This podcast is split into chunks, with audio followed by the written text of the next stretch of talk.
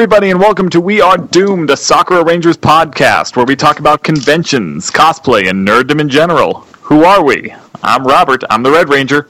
I'm Cole. I'm the Green Ranger. I'm Tyler. I'm the Black Ranger. And filling in our fourth chair today, we have Amy of cos cosplay me. That's, cosplay me, yeah.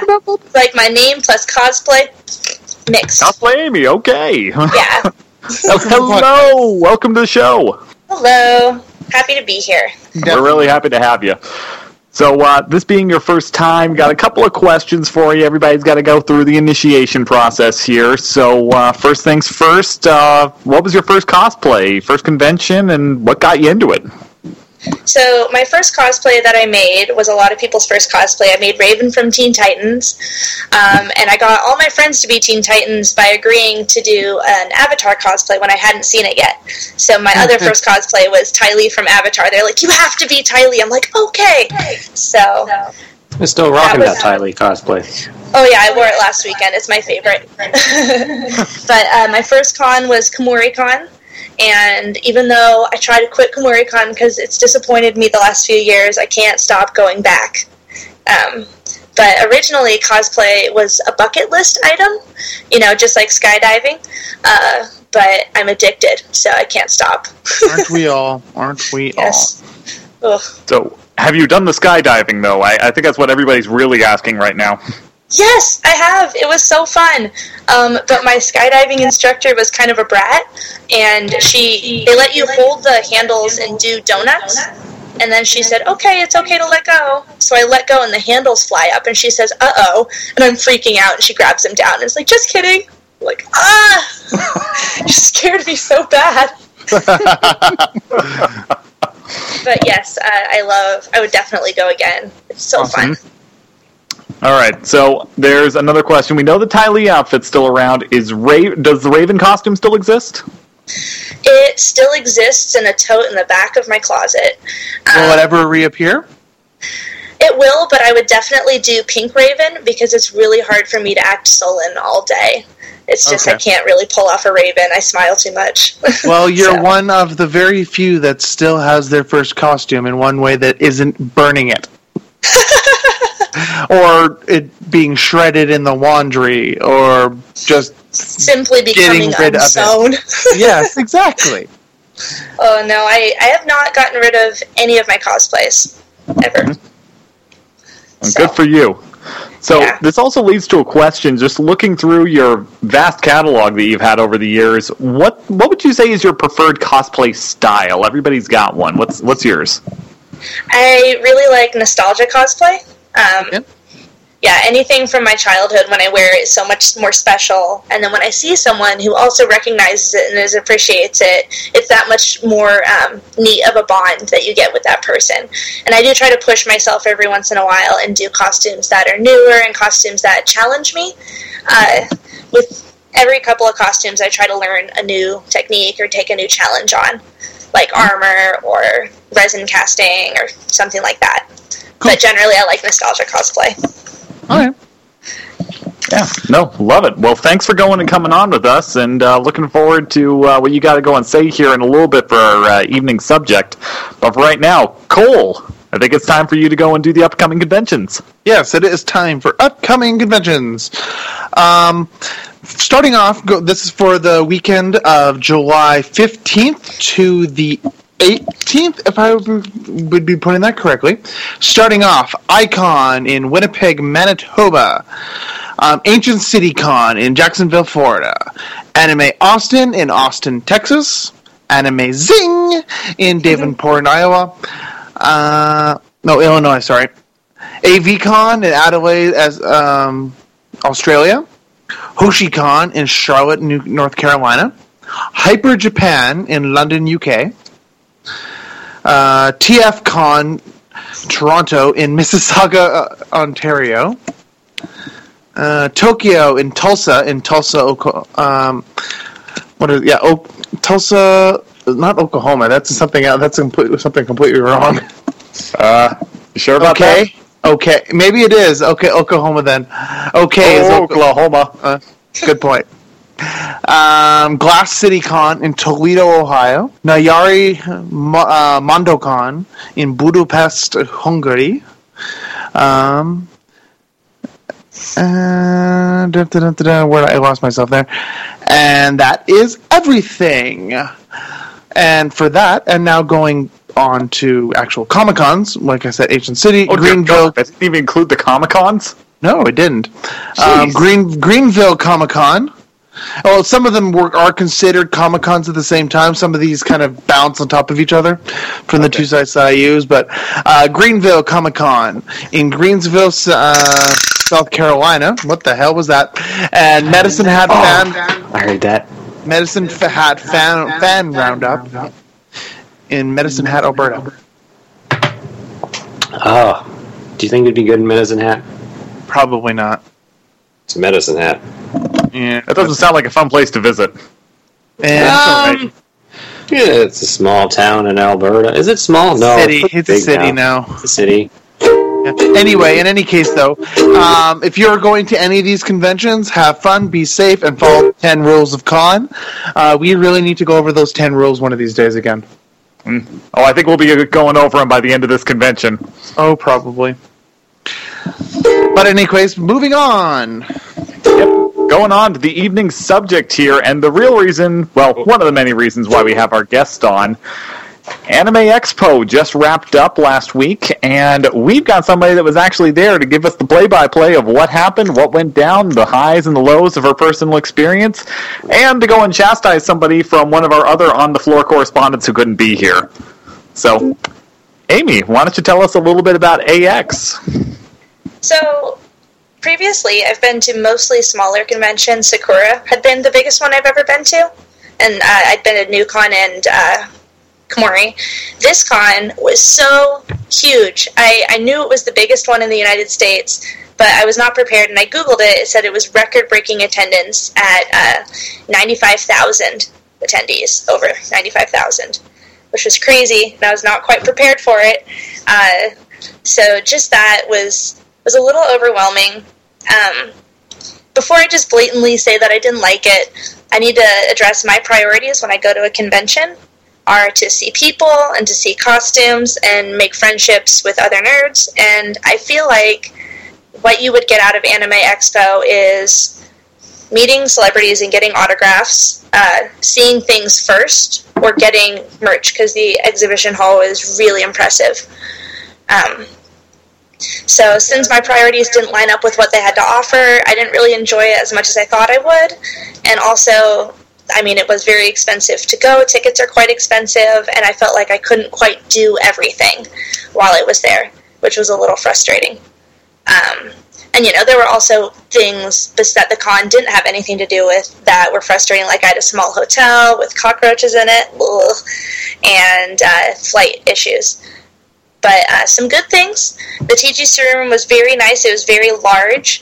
Um, board game selection a little limited.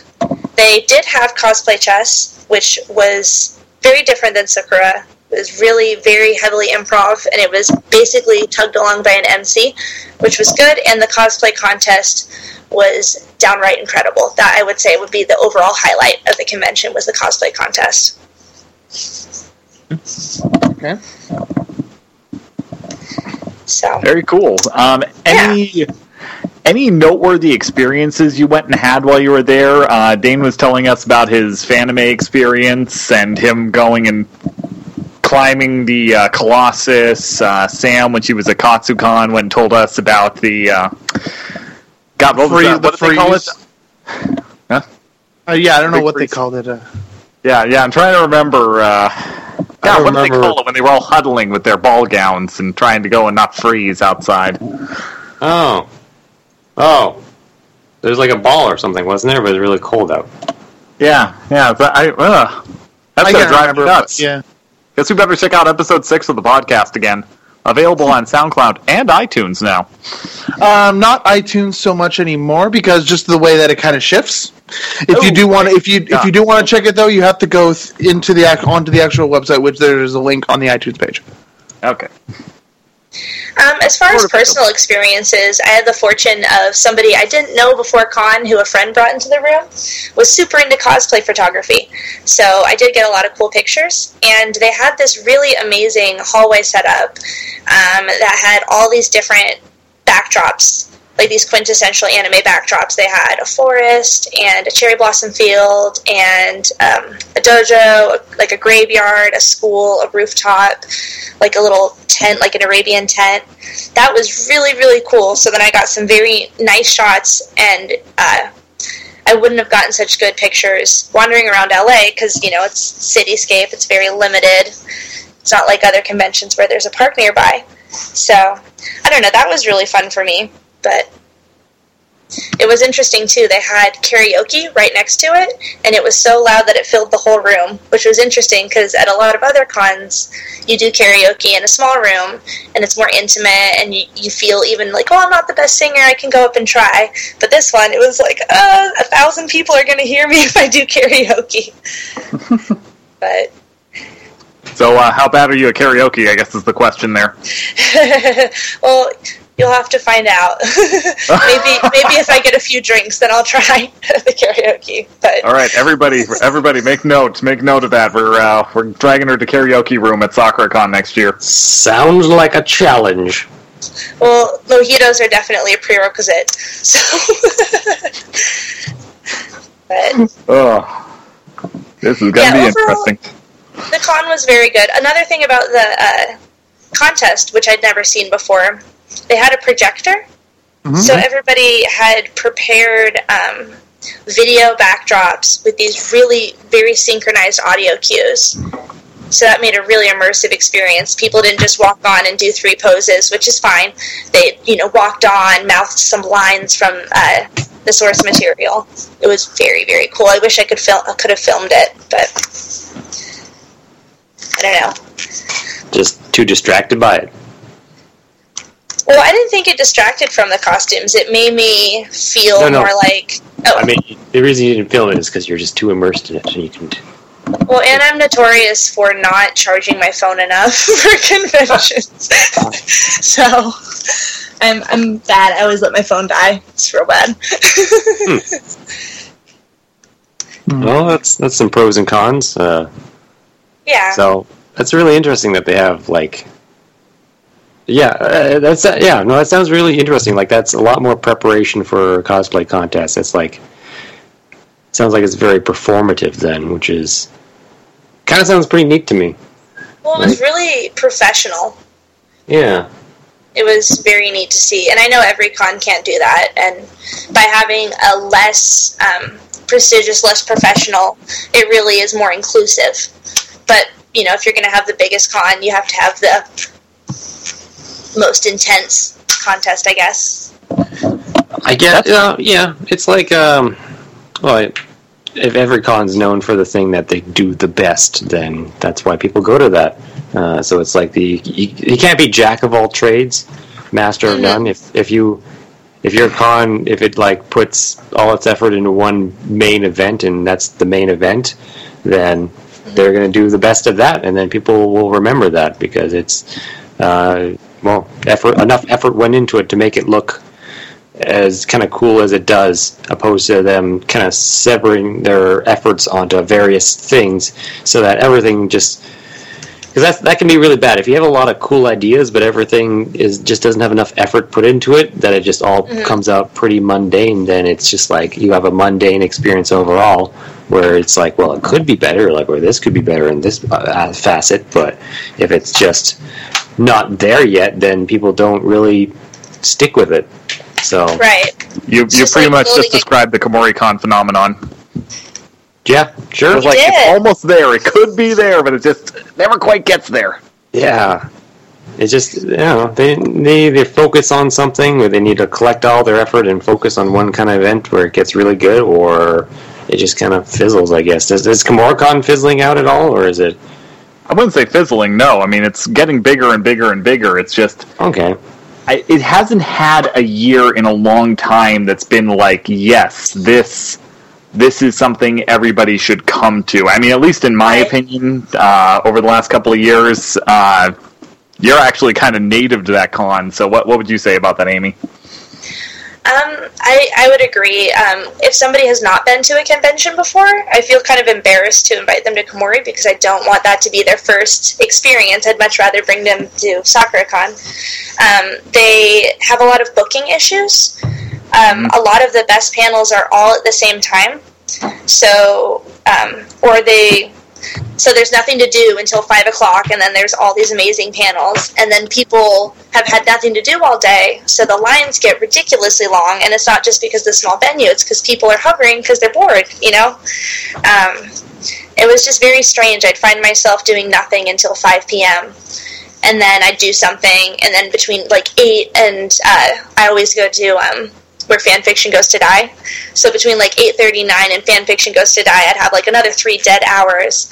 And I mean, it's nice to hang out in the park that by their old venue and see people, but it's like, well, I didn't pay for a ticket and I didn't request time off to hang in a park. You know, I came for mm-hmm. the con, so yeah. I don't know. But I do love their food booths. They have a farmers market that always syncs up, and that's always been amazing. So I'm going to miss that now that they're at the Portland Convention Center this year.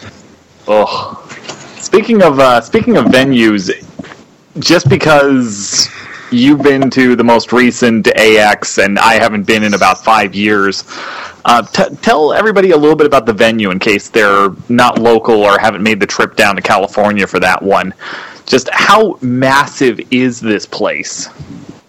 So the first, I'll start with the shuttles. They have about six shuttles free shuttles for con attendees moving from all the hotels. So you get all excited on the shuttle and you're around everybody. And then you pull up and you see this sign that says Anime Expo.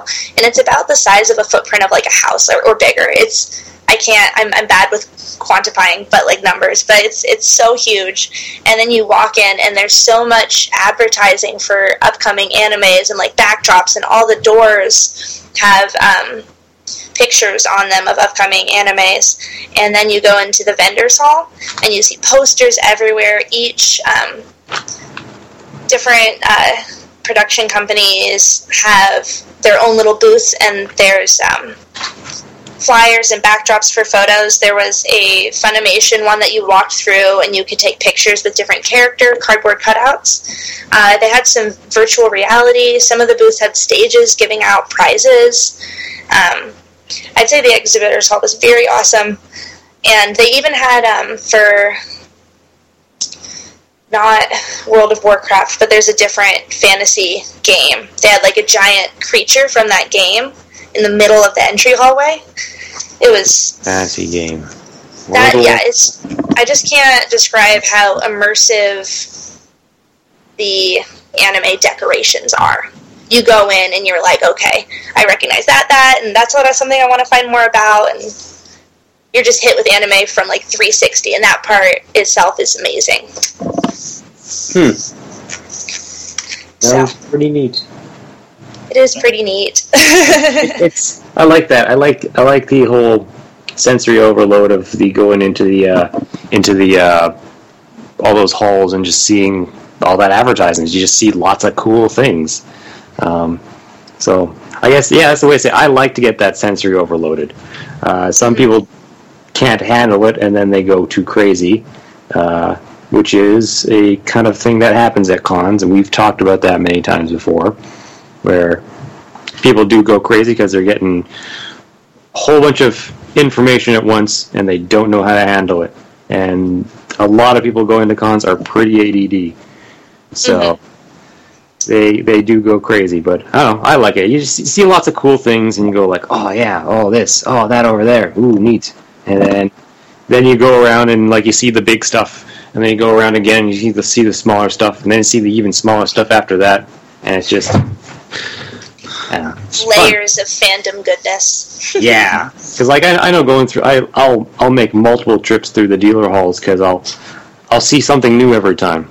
Um, Normally, I'm looking for something. Sometimes I'm not. It's just something that catches my eye. Uh, lately, for last times, I'm not really seeing anything that's catching my eye. Like you go to cons enough, you see, you see the same stuff uh, popping up, um, and then every so often there's something new that kind of pops up at some random store, and then like the next year, every store will have that thing, and then you'll just you'll just see it a bunch. Um, so I like it when you go to conventions that have. Uh, I guess the biggest thing is like the, I want to say Artist Alley, um, because that's where you'll find some diamond in the rough stuff that you can only get in that area. Um, And because of how fast those fill up, you you might ha- you'll usually have something different every year. Yeah, but that's not always a good thing because, like, a lot of times I just blank over most of the artist alley stuff because, like, it's all art and it's all it's all the same but all different. If that makes sense, like it's all it's all different kind of unique art of people drawing their characters from various things. But then it's that's what it is. It's a whole lot of drawings of like people drawing characters of stuff, and it just prints of that. So I don't know. i sort of gloss over a lot of things, and nothing really catches my eye because all I see is just lots and lots of prints of characters from anime, and it's just like, well. I need something kind of unique to catch my eye in Artist Alley for a very unique art style opposed to just a basic art style nowadays. So sometimes I'll find something very unique in the Artist Alley stuff, um, but most times when I walk through that, I just kind of get, uh, I don't know, I, I guess I, I glaze over it because it all starts looking the same to me. Well, every once in a while you find something though, and an artist will take a risk and draw a character that's less popular but very like precious to you. I know that's that, that's what I mean. Like it's it's That's so special. very diamond in the rough stuff where you'll see a lot of the same stuff, but then you'll see like that one thing that'll just kind of pop out at you, and you got to get it then because it's Oh, yeah. artist alley, and you don't know if they're going to do that again or anything like that, and then so you just you hop on that because I know here we have. Uh, I guess we start seeing like uh, here in uh, where I live. Uh, there's not a whole lot of conventions, and so you do see the same artists every time. But with that thing, then it's just like, well, I just know that artist now. I'll, I'll walk up and I'll go talk to them for a little bit because it's like, hey, I saw you last year. How's it going? It's like, oh, not bad. Doing this stuff because there's um there's Kyle who uh, does some really he does a lot of graphical design stuff. Uh, there's um, oh, I'm spacing out his name. The guy who does all the egg puns. What's his name, Cole? Do you remember his name? I can't remember his name all of a sudden. He does he does a lot of eggs. He does a lot of egg puns, and so he'll make um, and he does watercolors. So it's all watercolored, and it's all uh, would be characters from things uh, from like pop culture, but instead he just replaces them with eggs. Um, And he does it all in watercolor, but then he, yeah, it, it's pretty. He's got a very unique style, and so you you see him, and it, it, that stuff kind of pops out because it's all it's all egg puns and it's all watercolor. You don't you don't really see that too often. So Yeah, we have this book actually that we decided to fill with random art, just of different conventions we go to, and we, he we had him do it. And if I remember correctly, the piece that he did in our book was an egg that had legs, kind of like robotic legs, and it had a little steampunk umbrella over its head, and it was raining. Oh yeah, that's one of his drawings that he just has. Um, here, I'll go take a picture of it. I got that in here. Just go, go talk. I'll go take pictures. But yeah, which reminds me, we keep forgetting to bring that book to con. But then again, it's a twenty pound book. Twenty pounds? No, it's It's at least a ten pound pounder, at least. um, man, my keyblades are only eight pounds, Cole. It's heavier than your keyblades. Nah, it's not heavier than my keyblades. I- Is it heavier or just more dense? it's pretty dense. Yeah. Well, it's all real pages, so Yep. It's a heavy book. We can agree it's a heavy book. Yeah, it's, it's, it's you a could kill book. somebody with it. All right. You could kill somebody with my keyblades. True. Kill somebody with your bare hands. Not your bare hands, Cole. Um, but like, if you had a bear that had hands, it could kill someone. But what Did you about when kill someone with goes egg bear? puns? Yes, You uh, could probably. most puns in general kill people, and then if you specify them to eggs, then it's just double Yeah. that. Oh my word. those jokes stink like rotten eggs, it could be said that they are pungent. But a bump. So, Amy, uh, did you see any uh, controversies unfold or just bad con etiquette, people uh, disregarding or just flat out disobeying the 10 rules of con? Did, did you see any of that stuff going on there? One little thing, which is really little, that always bugs me, is when you're sitting down, people should not ask you for a photo. And I was surprised because I would think if you went to Anime Expo, you'd kind of know that. But um, I did get asked a couple times while I was sitting down to get up and take a photo. Well, I've seen that a couple times, but it, yeah, I don't know. I've, both I've had that a couple times, but I don't personally mind a lot. So You don't? Oh. It's just you're at an it all depends on what you're. cars? It, for it, it depends on what you're doing. If you're kind of just sitting, taking a bit, a little bit of a sit down break, like yeah, like I can understand. Like I can, I, I don't mind that. But if you're sitting and eating, that's when I get pissed. eating, or I like playing card games, or just, you know, planning with friends. Yeah, if you're like if, if you're just kind of sitting down relaxing, I can understand. Like, yeah, that doesn't seem like too bad, but because like that doesn't seem too bad to me. But when you're like when you're actually in doing something something else, when you're like sitting and like interacting with other people, like I can understand. It's like maybe for like a card game, or maybe if you're not like too, if you're just chatting, maybe. But I don't know. I don't know. See, I think I'd Oh, say ahead. Cole's, Cole's version of sitting down is very up and moving around still.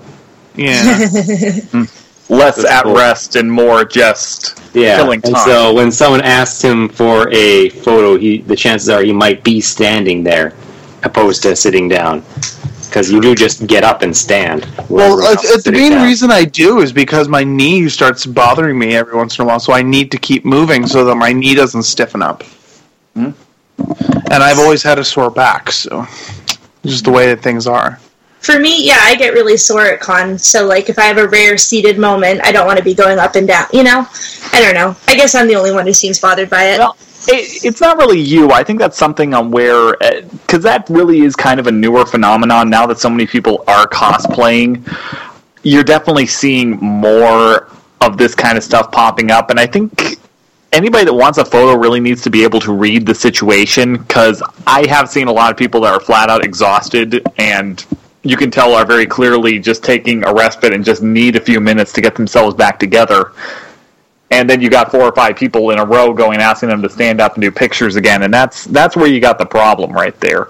Yeah. you know, situation kind of like what Tyler and Cole were talking about that's a little bit of a different circumstance. But if you're eating if you're clearly engaged in conversation or doing something with friends if you're clearly exhausted and catching your breath and half your costume's off at that point because we all know that situation where somebody's walked up and said hey could i get a picture? And just like really i mean if you could it's, oh okay See, give I've me a never- sec here I've never really had that happen before. Where like if I'm you are lucky Yeah, no, I, maybe I'm just quick at changing or something like that, where I'm just like, I'm either in my costume or out of my costume. And it's, But that also seems to be something that we, we kind of do is that our costumes are super easy to get in in and out of, unless we're in our Power Ranger costumes, and then we sometimes need help getting out of them. But that's about it. oh no, I can get out of my Power Ranger costume Well, yours is easier. Me, I have a shield that I sometimes need help with. Yeah, I don't know. I'm just, I'm used to getting in and out of costumes quickly. So, I don't know. I'll go so far as to take off a wig though. Like if I'm sitting down to play some games or eating, all you know, and then I don't really want costumes represented in a photo that way. Yeah, definitely, definitely. Like, but it makes sense at that point. Is that if you're like, it's like it's those kind of signals that you kind of have to look out for. Like, okay, this costume, like there, there's a person sitting down, but they still have their wig on. They're kind of just sitting and relaxing for a few minutes. Okay, I, I think that I'm okay to ask them. a I can ask it for a picture. But if if you walk up and they're the same person, but they have their wig sitting off to the side, they have their gloves off, and they're just virtually just kind of sitting there talking and with a couple people, then I wouldn't bother asking.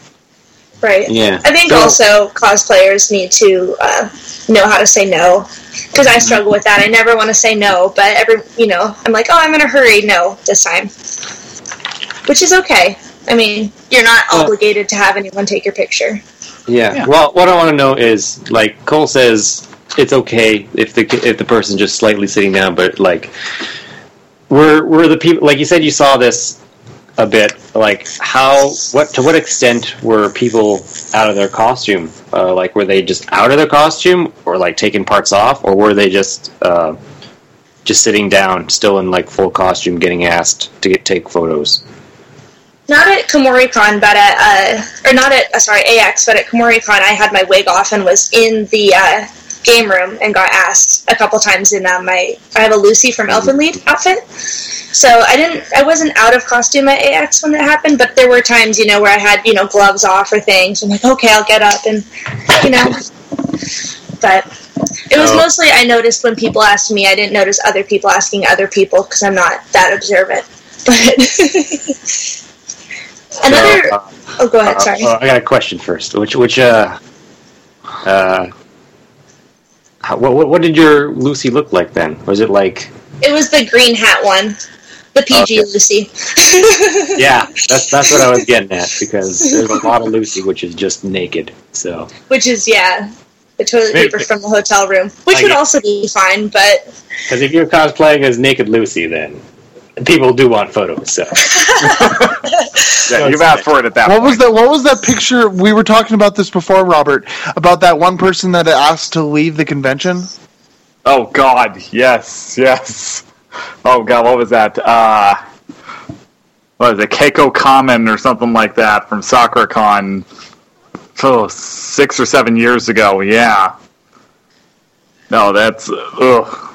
it was, wasn't it? She just really, really nude and Well, Wasn't she like case- the pixelation thing, or Yeah, exactly. Yeah, she'd taken a uh, sheet of plexiglass, and I think that she had taken. Um, I'm not exactly sure what it was, but I'm pretty sure it was like a mix of wax paper, um, regular cellophane, just a couple of different opacities of materials that she put over plexiglass to make it look like it was pixelating out her body, and she was wearing a nude suit. see that should be fine. I don't know why someone. I would think that would be fine. Yeah, because Yeah, like, but if you're people wearing are a nude that- suit, yeah. you're just wearing spandex just skin color. Right. Like, Well, how is someone that any at, different than another color?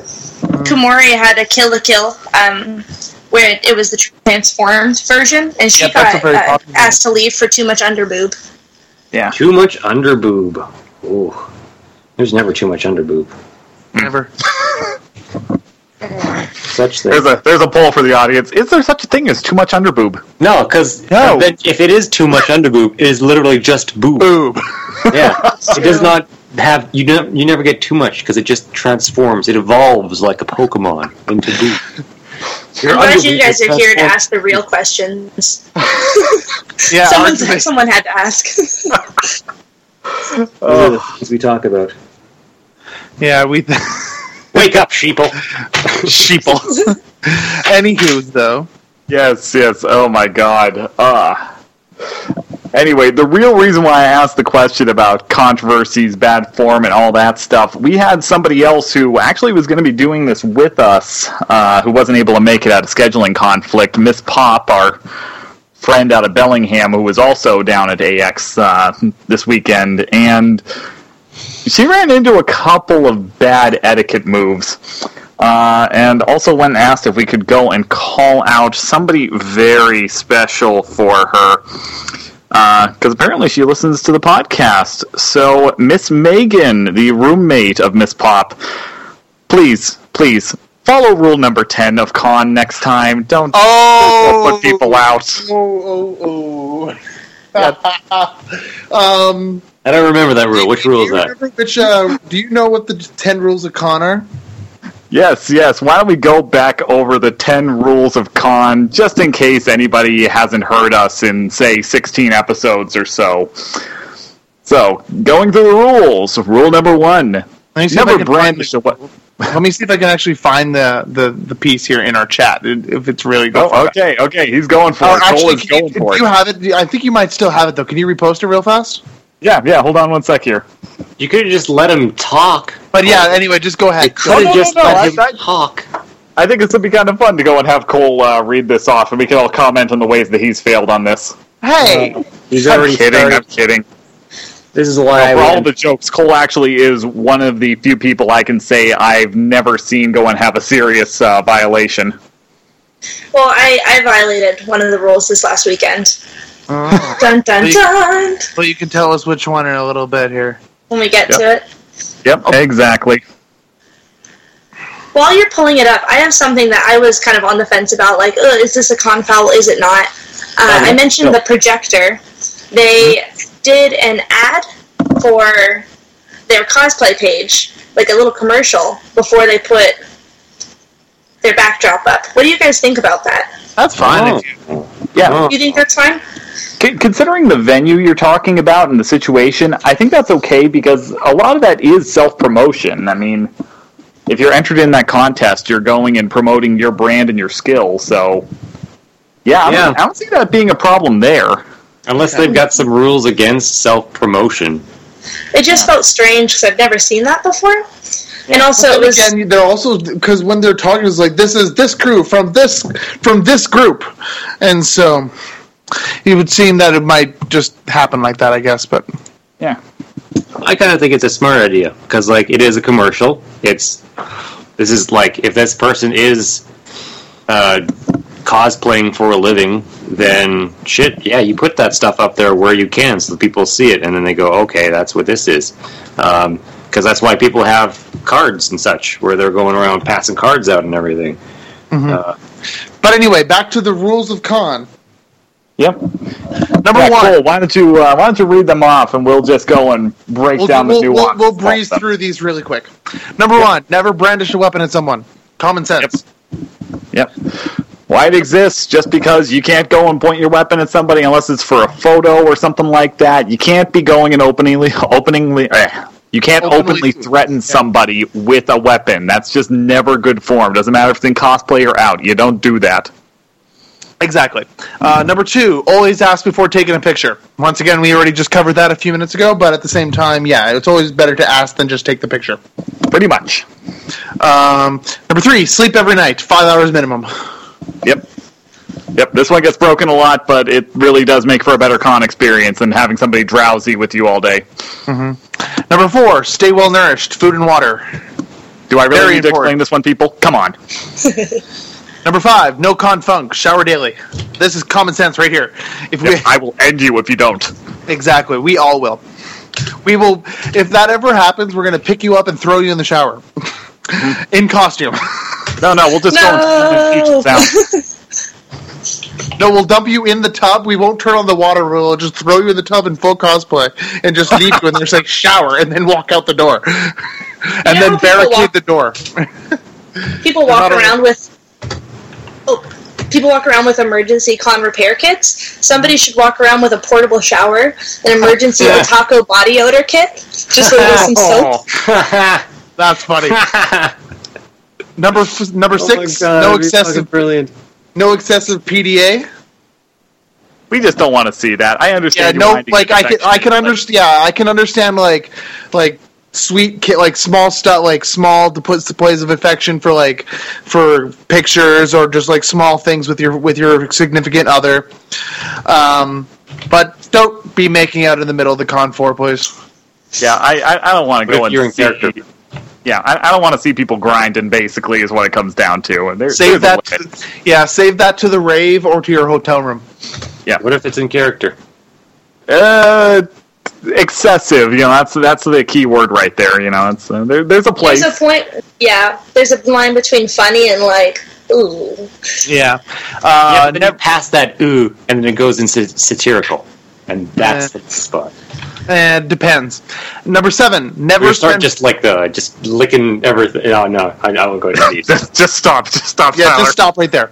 Number seven, never spend food or transportation funds on junk. Your leg gets up there and just wraps. Her, okay, no, I'm done. Never spend food or transportation funds on junk. Okay, Yeah. this was the one that I broke. Oh, It's a really bad one, but That's- I kind of I don't know. I spent my food money. I had an issue with the airline ticketing, and my outgoing flight was on the wrong day. So I showed up at the airport and had no outgoing flight. So I spent all my mo- food money on a new ticket. That that's Ooh. different though.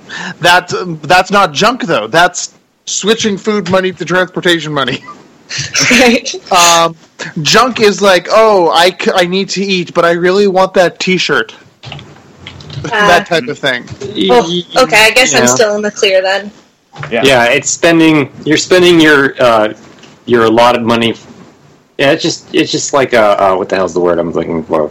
Um, uh, another word for challenge, balancing your checkbook. Um, um, A lot per of diems. Um, why? what can I not think of the word? Budget. There you go. Just budgeting. So you Do I budget get a prize? for um, a crisp I high five. Swag. There, right there, done. Mm-hmm. So. Um, number seven. No, sorry, number eight. No alcohol or drugs except for dinner or doctor's note. This gets broken a lot. Yep. Yep. Just uh, don't get caught is really what we're saying on that one, because we Pretty know how this works. We call it the DJ rule. Just just don't get caught. Um, number nine. Be careful when glomping. Yep. People break easily. Just be nice. And number ten. Keep it in your pants. That's right, Megan. Keep it in your fucking pants. It sounds like a girl, so doesn't that mean it's it's it's just it doesn't really flop out or anything? I have no idea. I'm no expert on girls' anatomy, but I believe things don't. Re- oh wait, no, boobs do. Never mind, Keep it in your shirt. That works too. because boobs do flop out. Mm-hmm. Enough about boobs. We can talk about boobs too much. Yep. But yeah, Who guys that- talk about boobs too much? I, it's a figure of speech. It's a figure of speech. Can't talk about boobs too much, but still, we got to keep this podcast rolling. Ugh, all right. Anime, Anybody, video uh, games, fandoms podcast, not a boob podcast. That's right. that's something right. else. Yeah. That's late night. So, Amy, putting personal experience aside, just from talking to other people, how do you think the uh, convention was overall uh, appreciated? Was this uh, was this a really good convention for most people? Was it just kind of a lukewarm one? What what was your feel from the con floor? I feel like most people were having a really good time. And a lot of the people I came with had a good time and got some really cool merch. But as I said, I don't really care about collecting or seeing something first necessarily. So. But yeah, Well, the that's what- energy was high and people seemed like they loved it. So. Well, that pretty well covers it now, doesn't it? Alrighty then. Anybody got anything else to say? Uh, no. Not even anything witty. All right, then it's time to move on. Me, hit the switch. Everybody wants to be the, be a master. Everybody wants to show their skills. Everybody wants to get there faster, make, make their way to the top of the hills. Each time you try, going up just a little bit better. Each step you climb is one more step up the ladder. It's a whole new world we live in. It's a whole new way to see. It's a whole new place, a brand new attitude, but you're still gotta catch them all and be the best that you can be. Pokemon Johto. Everybody wants to make a statement. Everybody wants to carve their mark. To stand alone in the victory circle, st- make, state, uh, state their claim when the music starts. Give it all you got. You can be the very best ever. Take your best shot. When you weren't, we'll come together. Blah blah blah blah blah blah. And this is a very long song. That was not my theme music. I don't know how to feel right now. Not my fault. You Violated, Not my fault. like by a Diglett. Ooh. Ugh. What about least wasn't a Dr. Dugtrio. But anyways, Robert. Yep. So, Oh, that, that was a horrible segue into our fandom of the week. In celebration of Pokemon Go, sort of, kind of being released today and throughout Sure. the course of the last couple of days, we're two and fourths of probably the over the weekend after we recorded this podcast. Yeah, We're talking about Pokemon. Go. Yep. pretty much, pretty much.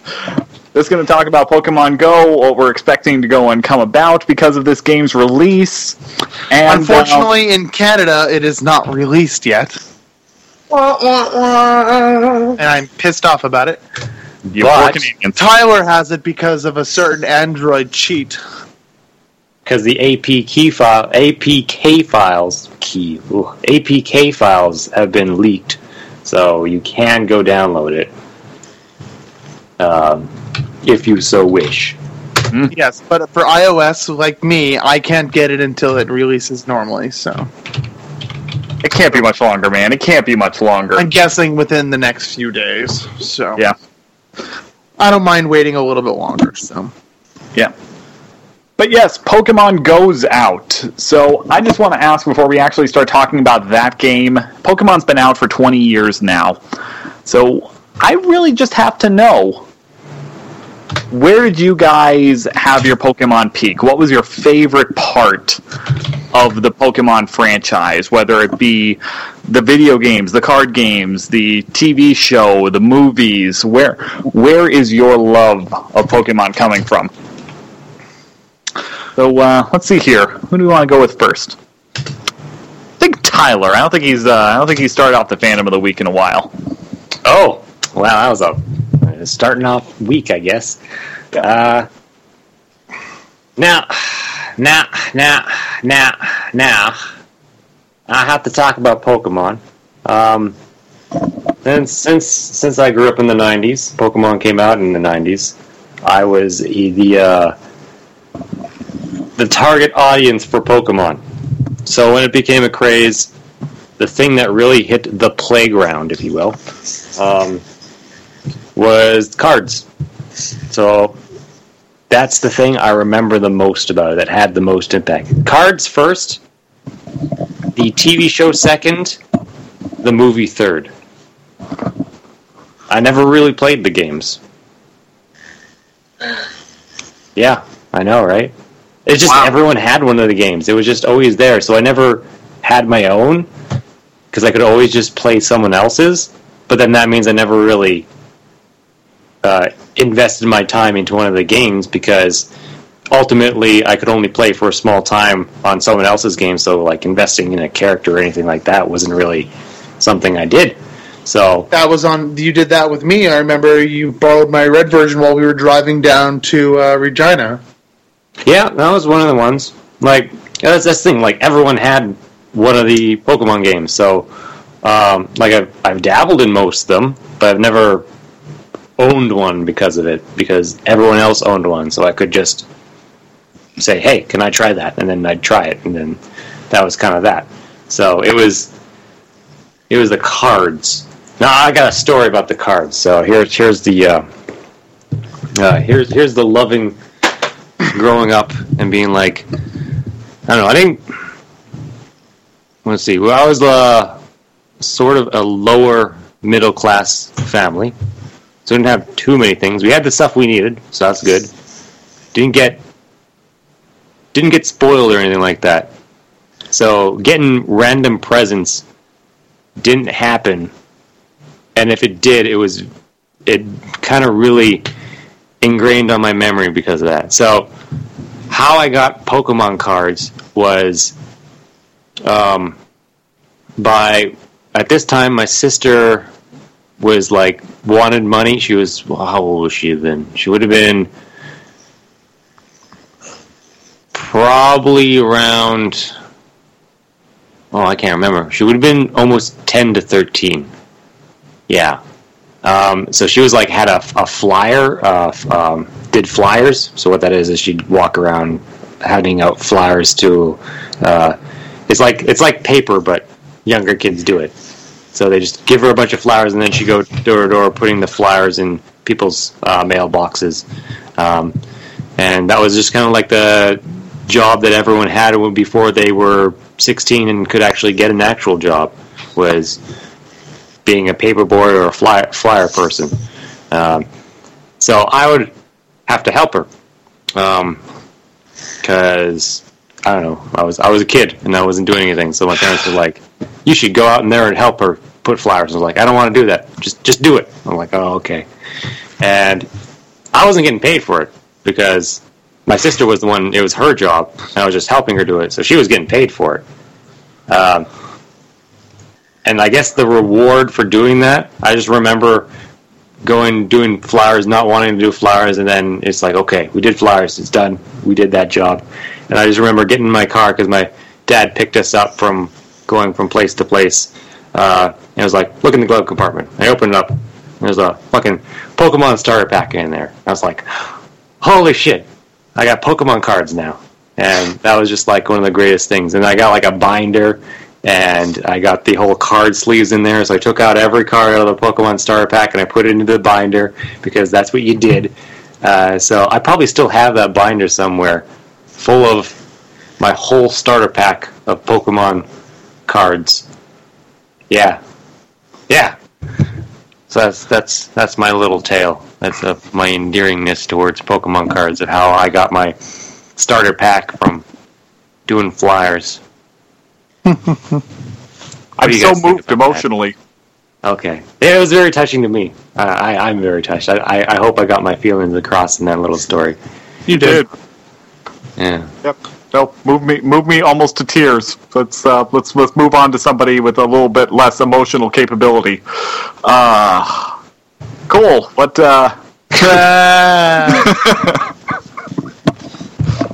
Sorry, I'm in a really mean mood today. I'm not in the best physical shape, so I'm just lashing out at anybody. That's perfectly personal. fine. That's fine. Um, for me, the first, um, the first time I ever really played, like I'd watched the anime, I'm like, oh, this is kind of cool, and then I heard it was like, oh, there's a game, and this was back when like Rogers Video was still a thing, which is was essentially a competitor of Blockbuster, but Canadian.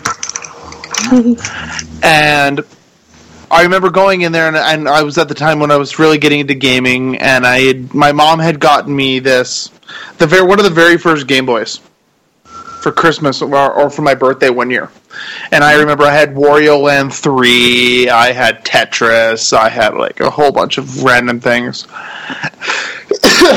and I went to the the store and I was looking around. I'm like, oh, they rent Game Boy games.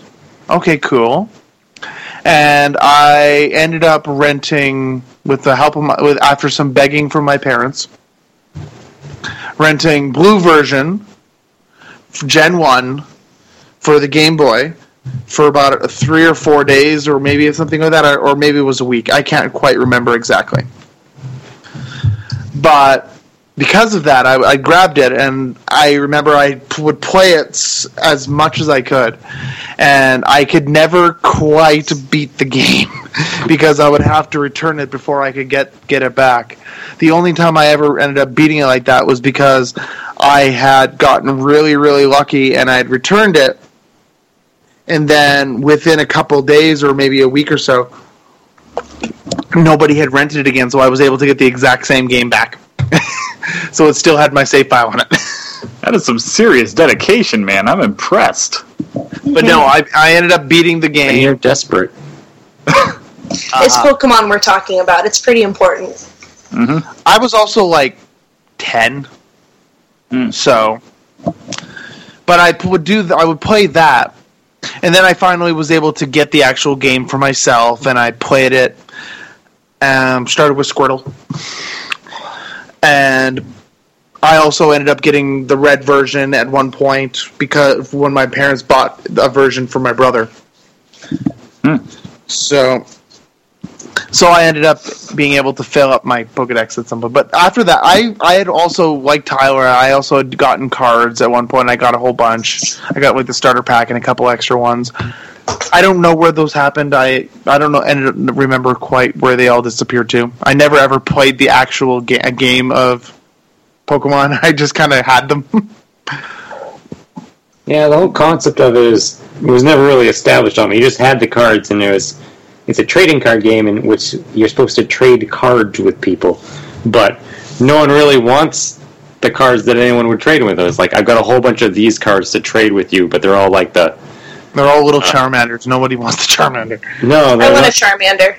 But you all, need six. They're all yes. energies. Like they're all energy cards. Like Pokemon Snap style, all those Charmanders. That's what I need. But yeah, now nowadays I actually understand. I was like, oh, the energies, so you can use the moves on the card so that you can fight. Oh, okay. like it makes sense now, but now it's like, oh, I'm not buying more Pokemon cards. Uh, Do people? But yeah, I- play I've- Pokemon. what? Does do people play Pokemon anymore?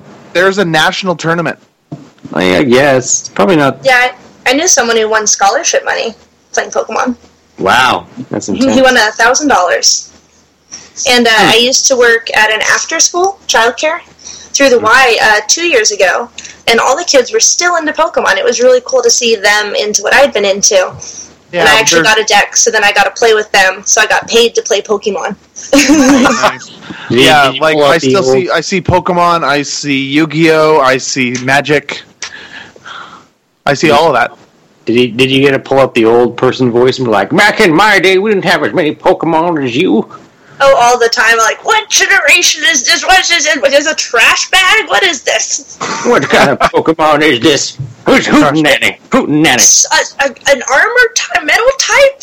When I was your age, there was only a couple types. There was no such thing as steel back in my day. Yeah. Oh, we got ourselves a Pikachu and we liked it. But and there was only two version types of uh, Pikachu, not three. Uh, What? Eevee's got multiple evolutions, more than the three? What? Where are these coming from? Old but no, um, so but I tough. played. But from there, I've played every generation of um, every generation that's been released in the Americas of the Pokemon games. I've watched almost every season of the anime because I had access to it. So I watched about six seasons or something like that, six seven seasons. I got one more. I got one more. Yeah, This is the holographic Charizard. Back in my day, this was the most rarest card. You remember that? oh, 100 HP was the limit when I was your age. But anyway, yeah, that was all the stuff that I had. So I, I remember stories about holographic Charizard cards. I remember those stories too. Because like that was that was the card that you had to have. If you had that card, you were like, "That's it. You're done. You've beaten the game. You you just you have the rarest card, and you only get in boot. You only get in booster packs." And like we heard stories about someone who got a holographic Charizard card in a starter pack, and we're like, "You're crazy. That's not true." It's oh those fucking those those tales of of of of park or uh, playground tales as they are how they spread like wildfire. Ugh. So Things yeah, were yeah. simpler back then. They they were. And they, they had all the uh, '90s cartoon ads or all the commercials, '90s commercials. Holy shit! Oh, like the one with the bus. Does everyone remember that one? Oh Yes. God! With the bus driver and the Pikachu gets on, and then the bus turns into a Game Boy. Yes, because Oh. yeah, because Iconic. yeah, he, he he he tricks them all on there, and then he squishes it in like a thing, and then it squishes together into a. Yeah, Now you can carry Pokemon with you everywhere. Yes. I had that stupid thing. Who remembers the? This might have been a Canadian thing, but it was like a kid who. Uh, it was about staying fit. Um, so like, like getting out and being active, and a kid was like coming out of a of a, like a convenience store, opening a deck of Pokemon cards, and looks at it and goes, has that gasping face because it's a really rare one, and then the wind takes it and it starts flying, and he's like, it's Oh. the whole thing is him chasing after it. Yeah, Okay, yeah. yeah. No, I've, like- I've seen that as well. Yeah. that that was always on. That was that was a popular commercial. Um, so- I remember seeing that commercial um, during a rerun of The Simpsons. It might have been Canadian though, because I, I used to have over air antenna, and I uh, Channel seen it. Two came from Victoria. There you go. It's Canadian. We got That that might have been a Canadian ad. Canadian had some great commercials. Yeah. There's some there's some Canadian commercials that everyone just knows. Like anyone my age, you can bring up like the uh, "Don't you put it in your mouth." No, everybody knows that. That's not just Canadian anymore. Okay, I know it started with you guys, but The the, North has American made it house famous hippo. everywhere. the North American house hippo. Um, you guys know about that? Uh, not, No. not ringing a bell there. God damn, North American House. Just heritage moments in general. So, um, or what was that other one called? That other one where like they're going through a beauty salon and it's just like, why be you when you can be new? And it was like about being yourself. Um, But yeah, so there, there's one that's called the uh, Heritage, uh, not Heritage Mode, it's the American House Hippo. Yeah, the like, American, the Canadian House Hippo. Sorry, no, no, no, Canadian House or North American? No, it's, the North, North American. American. Yeah, the North American. It eats peanut butter and and peanut uh, crumbs off peanut butter and toast. So it's just uh, it's edited really well, where it's uh, they they've got like it living in your house, and then there, it's got like another where it's like a peanut butter and toast on the thing, and it's got little hippo footprints of peanut butter going trailing away from it, and then at the end of it, it's like just a it looks like a um, nature documentary about the North American house hippo, and at the end it's like that looked really real, huh? But you knew it couldn't be true, and that was all about um, being wary of what you see on TV, uh, because just because you see it on TV doesn't mean it's true. Where that's that's a big one right there. But, anyways, random Canadian trivia. So everyone take a drink. Um, that's that right there. All right, Amy, bring bring us. Amy, bring us back onto uh, onto the subject here. Your uh, your favorite part of the franchise. Go. So for me, it was not the cards though I played them a lot more in my adult life. But as a kid, uh, my dad, being kind of uh, cheap, bought me and my brother one deck to share. They did the same thing with Yu-Gi-Oh! So we would divide the cards, and you can't really play a game with one deck, especially it was a, a grass type, so it was all the same type. And then if you got the middle evolution and you were half the deck, you couldn't evolve your Bellsprout. Um, which is quite an issue. So for me, it was definitely the TV show. Um, me and my brother fought a lot as kids, and the only times that war was brought uh, called off was when we played Sonic 2 on the Genesis and when we watched Pokemon. So that was kind of our ritual for the day. Uh, and I mm-hmm. watched a lot of it and just loved it and had the VHS tapes. And then I wish I had had the game experience, but my brother's friend stole my blue version and uh, and I told my mom. She didn't believe me, and I know it's not in the house. I know I didn't lose it. It's gone, and it was stolen. And his name was Trevor, which I personally think just sounds like the name of somebody who would steal your blue version. Sorry if any Trevors are listening. That's okay. They're all dirty thieves. right. They're probably pirating this free podcast anyway. Oh, I'm sure. God damn it, those pirates. those Trevors. But anyways, um, if you um, played GTA Five, then Trevor's a bad character in that. Yeah. I can't. speaking of can't finding shit, I can't find my my my disc of GTA. well, I guess you're gonna have to buy it on computer now. I already have it on computer. What? Since when? What the fuck is this? When you told me it was on uh, sale on Humble Bundle, like oh. a half a year ago. Fuck! Why are you not playing with me? Because you know my computer doesn't handle it. Oh, you just turned it down. Why have you not upgraded your computer then to handle it? Oh, because he's got a laptop. Shut up and look who's talking. touche, touche. Boom. He threw that shade. What? Oh, not very often does Cole get to do that, so I give him Damn. props. Oh, I just got burned by my own comment. Ooh, nice. That's what it feels like. How does it feel? Robert, does it feel like Charizard's tail? Do you need oh. a burn heal? Yeah, yeah, no, I, I need a burn heal off of that one. That's for Someone sure. get a Clefairy. But Robert, your turn. yes, yes. Uh, Nurse so Joy, where are you?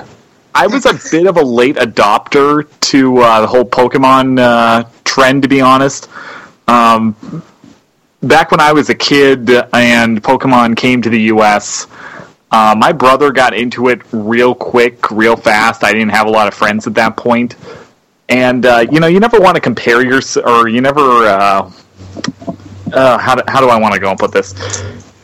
You want to be different than your sibling, so yeah, exactly. So I I really fought hard against it, um, but I find myself really liking the show, and my parents bought me one of the uh, one of the card packs, and uh, blue version. Though I'll admit I didn't hardly play any of blue version because I was really railing against it. And then one day my brother just decided that he didn't really want to be into Pokemon anymore, I guess. So that was kind of my opportunity to jump in a little bit. And it was around the time that uh, Gold and Silver version Gen 2 had come out. And that's when I really fell in love with the whole thing. Um, playing that game, I still think is one of the most gratifying experiences. And in my mind, it was kind of like getting two games in one because you got to go and play through the Johto region and then go back to Kanto and kind of replay the first game, sort of. Um, so yeah, that's that's really where it started for me, and I've just been hooked ever since. I've played almost all the incarnations that have come since. Um, I played uh, Sapphire for a little while. For some reason, I never really got into that one, so I, I did end up trading that one in. Um, I've got Alpha, Self, uh, Alpha Sapphire. I can't talk for some reason. Uh, and I'm enjoying that one a little bit more, but for some reason I, I just can't get into that one storyline. But I got really well, into Diamond and Pearl after that. Horrible. Everybody agrees. Everybody agrees that the the story for Omega Silver and Omega, oh sorry, the, for the Omega for the Ruby and Omega whatever the Sapphire and both the originals were fairly horrible. Okay, so okay, that's uh, that makes me feel a little bit better because I know a lot of people that that was their first Pokemon experience, and it's like I kind of feel sorry for you, just from at least what my experience was. Maybe it's a generational thing. I, am not really sure, but I got really, uh, really into Diamond uh, when I got a hold of that. Yeah, Diamond's um, not bad. Yeah, yeah, I like that one. Uh, Black and White didn't do much for me, but I played both versions of that one. Um, still really love X. That one's been great, and I'm really looking forward to uh, Pokemon Sun and Moon coming out later. I have to ask which which um, grass, water, or fire? Ooh, the new game. I I'm going water just because everybody hates them. Yeah. Oh, but that thing's going to evolve into. We still haven't seen what it's going to do, but it's probably going to be uh, the most it, badass of all, the, of all of them. Oh, I'm sure about it. But water types have had kind of a weird history because I'd argue, you know, Squirtle, most adorable one of the bunch, but Turns arguably the best starter badass. from the original. Um, Totodile is the Donald Duck of Pokemon starters. It just looks completely non-threatening, but look what it turns into. I mean, that's the most badass uh, starter Pokemon I think that's ever really come out. You just look down the line, and they all just uh, the water types. A lot of times have some of the best evolutions. I think out of all of them, despite them being kind of uh, yeah, questionable starters overall. So I'm I'm expecting nothing different with this one here.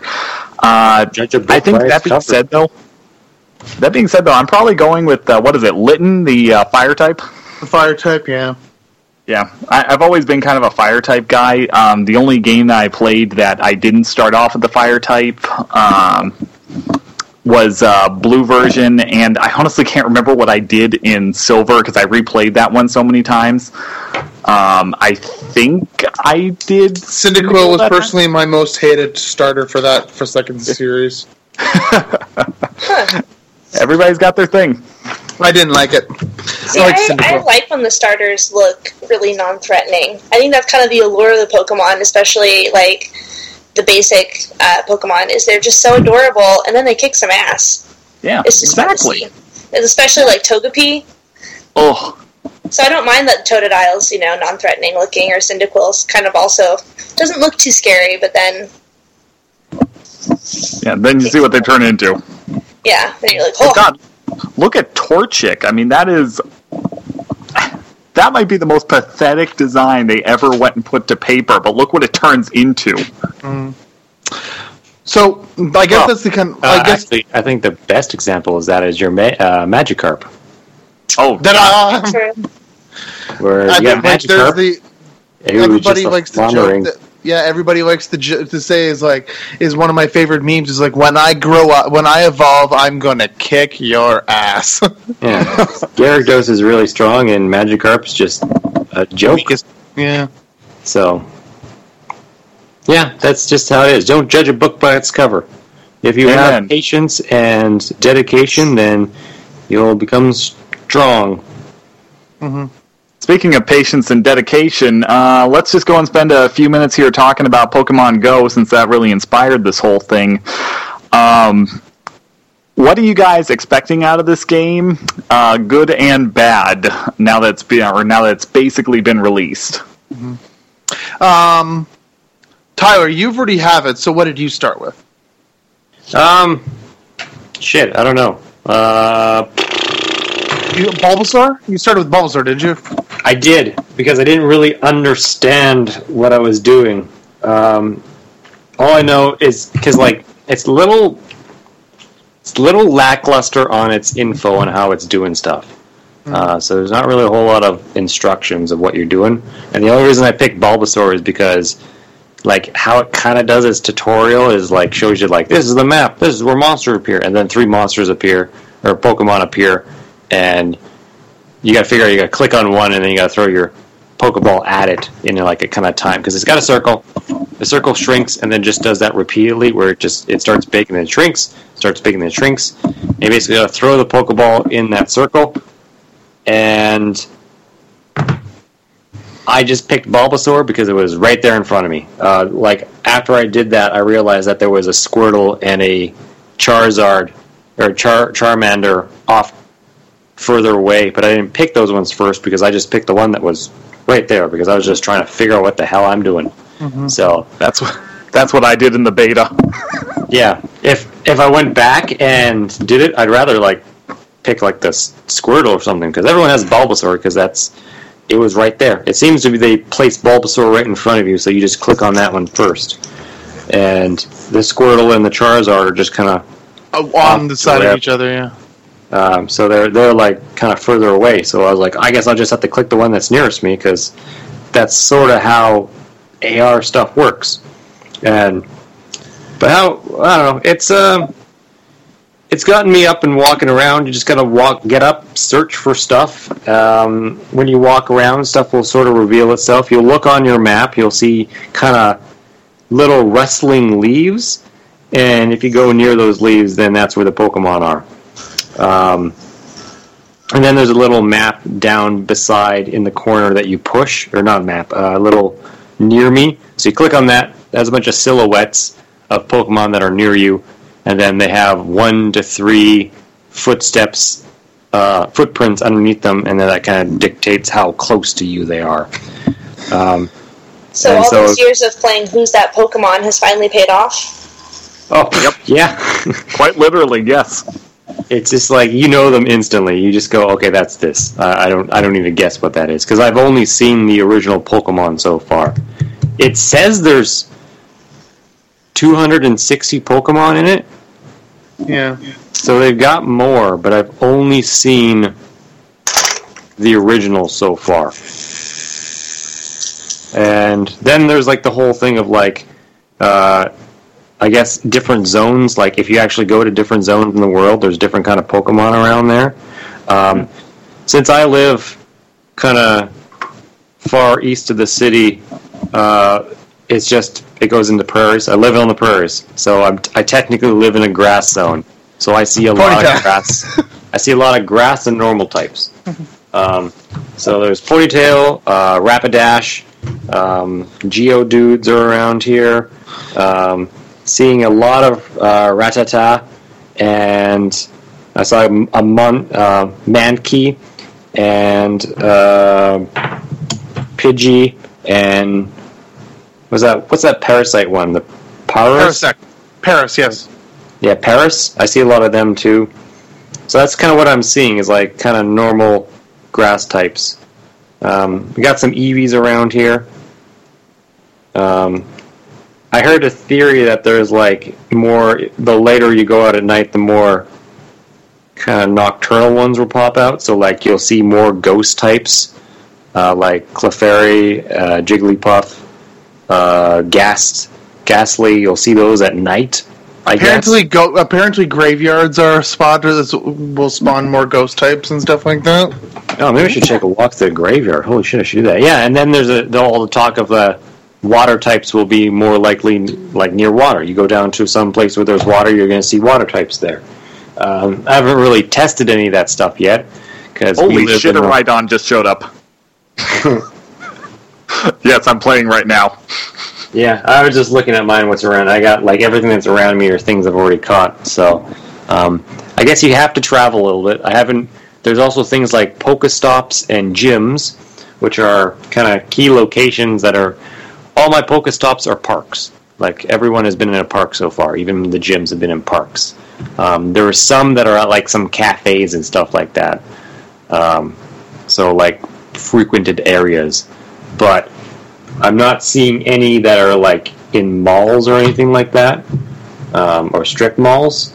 They seem to be more in nicer uh, locations like that where you can walk around and kind of be active. So on trails and such. Um, so yeah, that's my experience with it so far. Is I I need to ex- try it out some more. I want to go to like down, I want to go down to the river, see if I'm going to see a lot of water types down there. Um, I'm going to go to the cemetery now. I'm just going to see if I'm going to see any ghost types. Let's walk around there. That'd be cool. If that really does make a huge difference or not. Because, yeah. I want to believe it will. I still want Yeah. to believe it. like it's still it's still very we're having tr- there's a lot of trouble with servers. Servers keep dropping. Um, so it's very it, it feels like kind of new release. It's new release. They're still working out bugs. Uh, but it's feels like a mobile game where you just go out and that's really all you can do is you catch Pokemon, and there's gyms where you can put Pokemon, and then they train, and then that gets you Poke coins and stuff like that. Yeah. Uh, Um, another thing that I've noticed around this whole thing, by the way, is Mm-hmm. that a lot of people. There's already been a lot, even in just tw- less than 24 hours. There's been like like news articles and stuff about this thing. My one of my personal favorites is because this was released in Australia. It was one of the first places released, and the police station in Darwin, Australia, had to put out this on their Facebook. For those Pokemon trainers out there using Pokemon Go, whilst the Darwin Police Station may feature, feature as a Pokestop, please be advised that you don't actually have to step inside in order to gain the Pokeballs. It is also a good idea to look up and away from your phone in both ways before crossing the street. That Sandshrew isn't going anywhere as fast. Stay safe and catch catch 'em all. That was from a co- that was from the Northern Territory Police and Fire and Emergency Services in Australia. It's actually pretty awesome. Yeah, and there's also been other stories because um, apparently somebody called the cops on a group of about ten or so people in a park at twelve thirty at night who were who were using the who were fighting there, like Using- as like Pokemon, Using the gym. using- yeah, using the gym and combat and fighting each other at like actually like in co- like battling each other, and somebody Yeah. got got scared and called the cops. Oh. So there's already a, a good amount of stories popping up. So it's a really interesting new direction for gaming to take that you have to, you know, Mm-hmm. go somewhere. I- I'm happy Pokemon's doing this instead of just another uh, repeat of what they've already done. Mm-hmm. Mm-hmm, definitely. But yeah, so should we move on then? Yeah, the only thing I got to go and say is um, I've already seen somebody uh, almost get run over trying to go and catch a Pokemon today. So uh, yeah, no, they have those warning. Right yeah, na- natural gaming, selection is going to be taking quite a few people here, I believe. Oh. yeah, be safe. Yeah, I please. just I just love seeing all the Pokemon Go memes coming back because they kind of died off for a little bit there, and now they're all going to be all the rage again. Because goddamn, they're hilarious to me. oh, they are. They're they're better than the actual game. Maybe, maybe because they're what the game could be, and the game will never be what the, those means are. So, so true. Like it- it's just like the theory of like the whole things of like people running around in obscure places trying to catch Pokemon. It's like they're just like on a plane. And it's like, oh, there's there's this back there, and the pilot's like, what the fuck, and then just turns the plane around. Or it's like going up to Area 51, where it's just like, you can't be here, sir. Let me in. I know you got Mewtwo in there. It's just it's it's it's uh it just makes me laugh. Or or the, or the concept of people just like they got their checklist of like dressing up like a Pokemon trainer, getting a whole bunch of badges. We actually have friends right now, Tyler. We've we've I've seen this. We on have Facebook. friends? We have friend, no, we have friends that we go to con with that have admitted it's like I'm wandering around. I'm walking down the street now, looking like a po- Pokemon trainer. What is wrong with me? Yeah, I'm trying to make myself look as Pokemon trainer. I'm like strictly like three colors. That's all I can wear. Like any more than three colors. So I got to coordinate my colors. Look really out there, primary colors. Wearing lots of purple and black. Maybe carry around a bug net. I'm not a bug type. Uh, I'd No, probably. that, that's that's gonna be me. Yeah. I'm gonna, I might Well, not- every guy. time I'm still about to hunting for my hair too. Heracross. You have to take your hat and turn it dramatically around, and then pose. One of my favorite Working comics. poses. Yep. Yeah, one of my favorite comics right now. It was I, I, I noticed a back back when they first announced Pokemon Go and what it was. It was a p- it, it's um it's a picture of the Pope sitting on his uh, on his throne, and he said and there's this Pokemon trainer in front of him on his phone. He's like, "Why are you here, son?" He's like, "My Pokemon Go says Arceus is here in the Vatican," and then he's like, "The Pope's like, I know. If you want it, you gotta fight." And it's like, Francis, Francis The Pope wants to fight. The Pope's a gym leader. Oh, what's this Gastly you got here? You son of a bitch. It just showed up. I'm sorry. Knew what I was talking Anyway, we've got Yeah, we- apparently about. we had a Different go. It, ironically, uh, uh, so a Gastly appeared above your computer. Yep. So your your version of uh, Pokemon Go looks different than mine. Well, his is iOS. Yeah, or maybe it's oh no, because he's in monster captain mode. That's right. Never mind. I'm crazy. But anyways, so should we move on? Yes, we've got ghosts. Let's get some zombies in here. Tyler. Yeah, they're up. They're going. They've, they've been they're they've been up and about, man. They've they've been playing. When the hell did they get here? They've been playing Pokemon Go. They've been out there running around. It's dark out now, so they can look for their own ghost types because they're all going to be ghost types too. Because like they're zombies. What else would they have? Come on, Cole. Jeez. Um, so let's see. Uh, they're they're getting together. Uh, they're they're doing good here. Um, there you go. Their instruments are set up. They've they've stopped playing the Pokemon Go's now. And one, two, one, two, three. Ah, it's time for Tyler's Anime Corner. Now, in Tyler's Anime Corner, once a week, I, Tyler, ask a question about anime, and my friends come up with an anime to fit that question. Sometimes it's funny, sometimes it's scary, sometimes it's not even a question. This week's question is Animal and Monster Companions. More of a statement. Let's see what anime my friends come up with in this week's Tyler's Anime Corner. Okay, I've, I've never seen the zombies drop their instruments so quickly to go and pull out smartphones. I know, right? They're all Kind of freaky just seeing them running off. Must be something good out there. They, they, they've got the bug. Yep. So, as you guessed, this is being kind of Pokemon-y themed, this whole podcast, because of Go. Uh, so I've got my animal and monster companions, which is kind of what Pokemon is. So you don't have to pick that as the anime, but you gotta. Uh, same thing, same thing. There's lots of animes like that, so it's not hard to find one. I thought of one. Um, Bingo. such a trashy anime. Oh. Uh, Rosario plus vampire. I think that that kind of counts as a uh, animal monster companion slash weapon slash narrator slash fourth wall breaker slash plot twist. Mhm. All the slashes. Now I've never watched it. I know, right? It's Neither such have I. garbage. You have to watch it. Well, you don't count. Wait, wait, what? What? What? I know, man. How is this possible? I know, man. I mean, first Bobobo and now this? It's like I, I don't even man. know you, man. Oh, well, I've watched so many other stuff. I, I make up for it.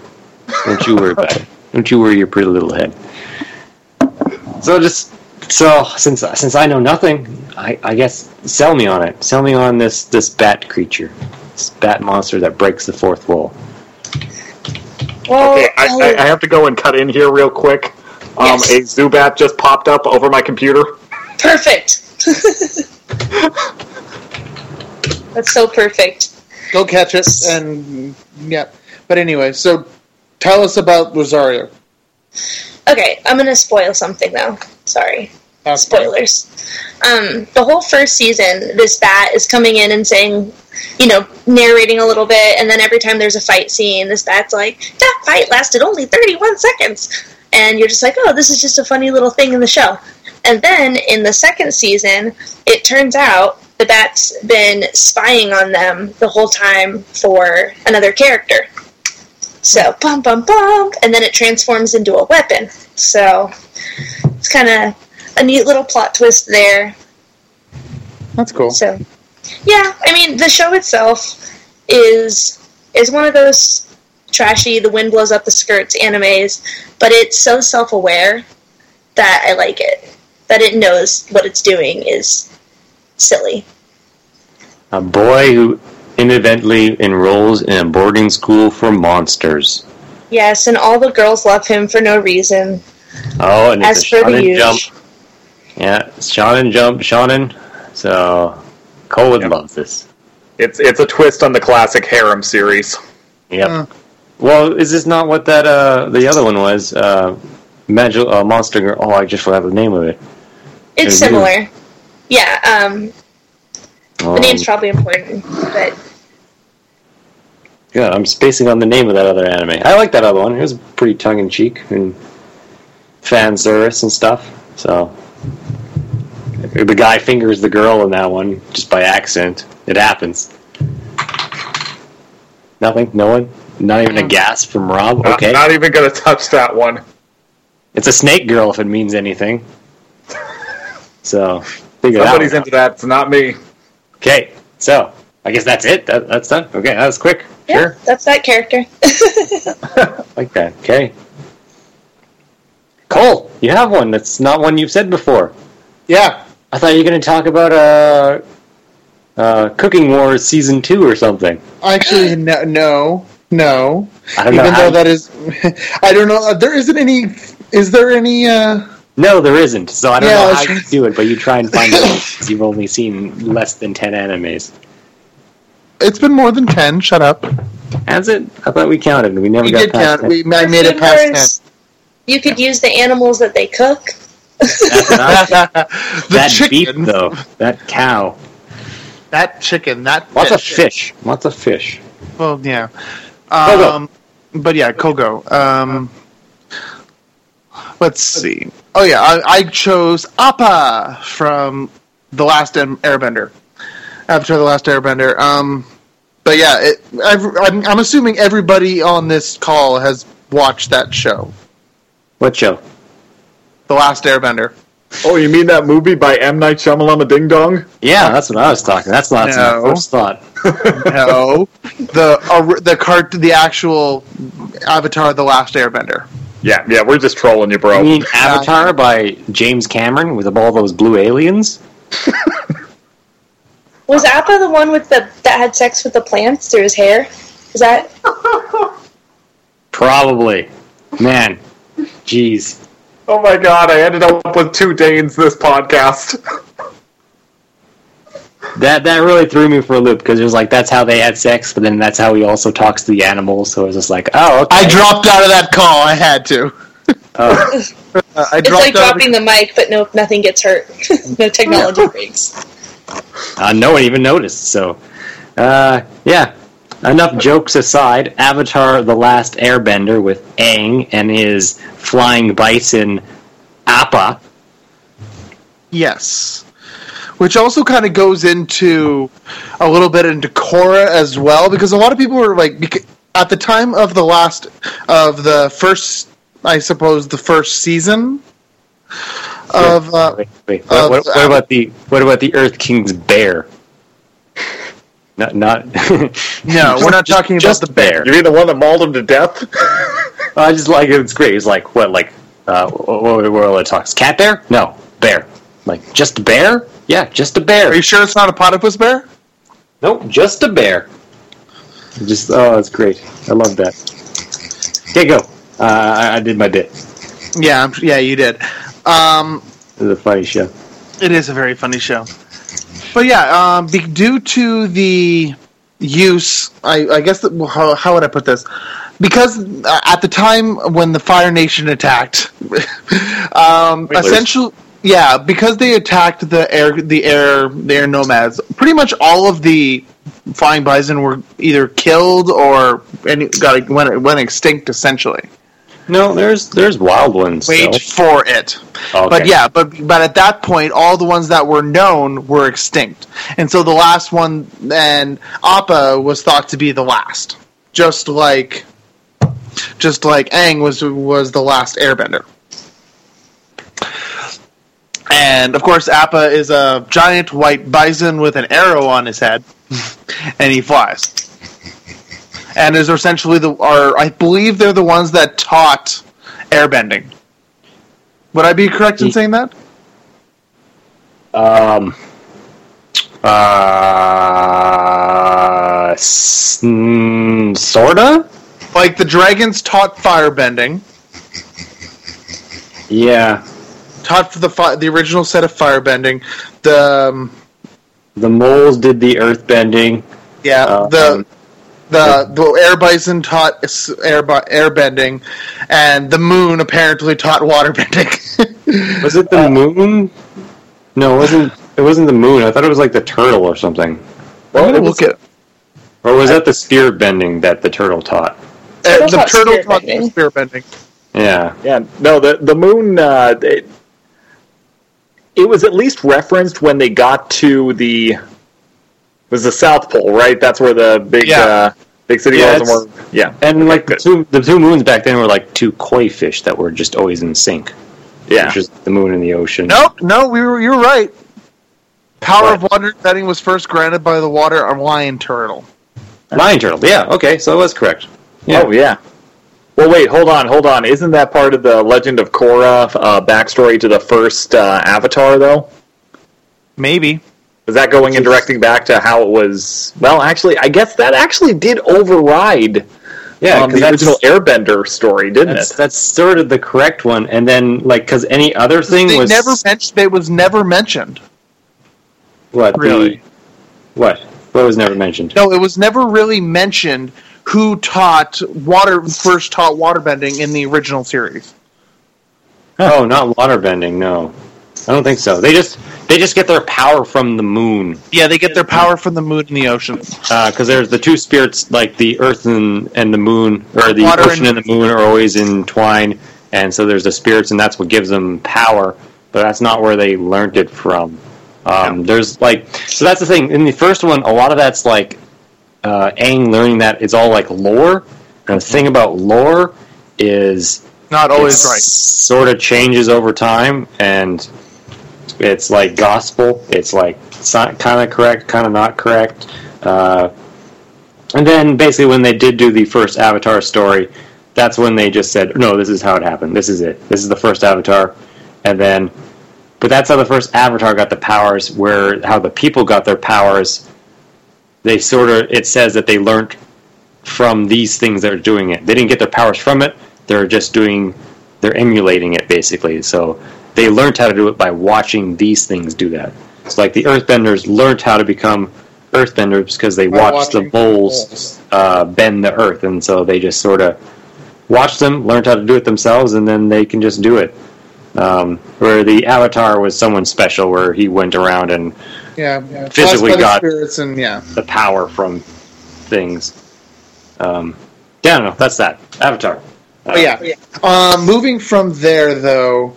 Um, but yeah, that's essentially kind of like like we kind of got off topic and, and went from airbending, airbending to waterbending. But yeah, that's essentially and in the Legend of Korra, the um, I can't what was his name Tenzin Yinzin Yep, Tenzin. yeah Tenzin had a um a Voiced by J.K. Simmons. Yes had a flying bison. a lot of people uh, thought at first assumed that was Appa. Oh, which it wasn't because uh, there was more lore that was included that that Aang had found uh, wander a lost herd of bison, of wild bison. I thought that was just a. s- When did that happen? When they found more wild bison? Is It was after. It was after the show. No, was it- that in Korra? Because there's there's an episode where they find bison. Yeah, Um, that was, was that was in season three of Korra that they discovered the. Uh, No, but Aang himself found bison. yeah, no, no, I, I we understand you, Yeah, yeah. what you're saying there, Cole. Because yeah, that was Oogi. That was his. Uh, that was Oh. Tenzin uh, bison, and that was explained, you know, through basically a backhand comment on there toward the. I think at the end of season one, maybe at the beginning of season two. Hmm. Uh, but yeah, they did go and discover an actual wild uh, herd of them in uh, Yeah. season three of Korra. Because they were talking about like they're trying to teach them. That was the whole subplot of them teaching them how to like uh, uh, basically. Uh, why am I forgetting this word now too? Um, starts with a D. Domesticate. There we go. Domestication. Yeah, so they're trying to domesticate. What about the lemurs? I thought the lemurs were also extinct too. I I think they I remember them being at the temples. Yeah, Oh, they were still around. They hung around the high peaks and became that's- pets. But well, that's where they lived.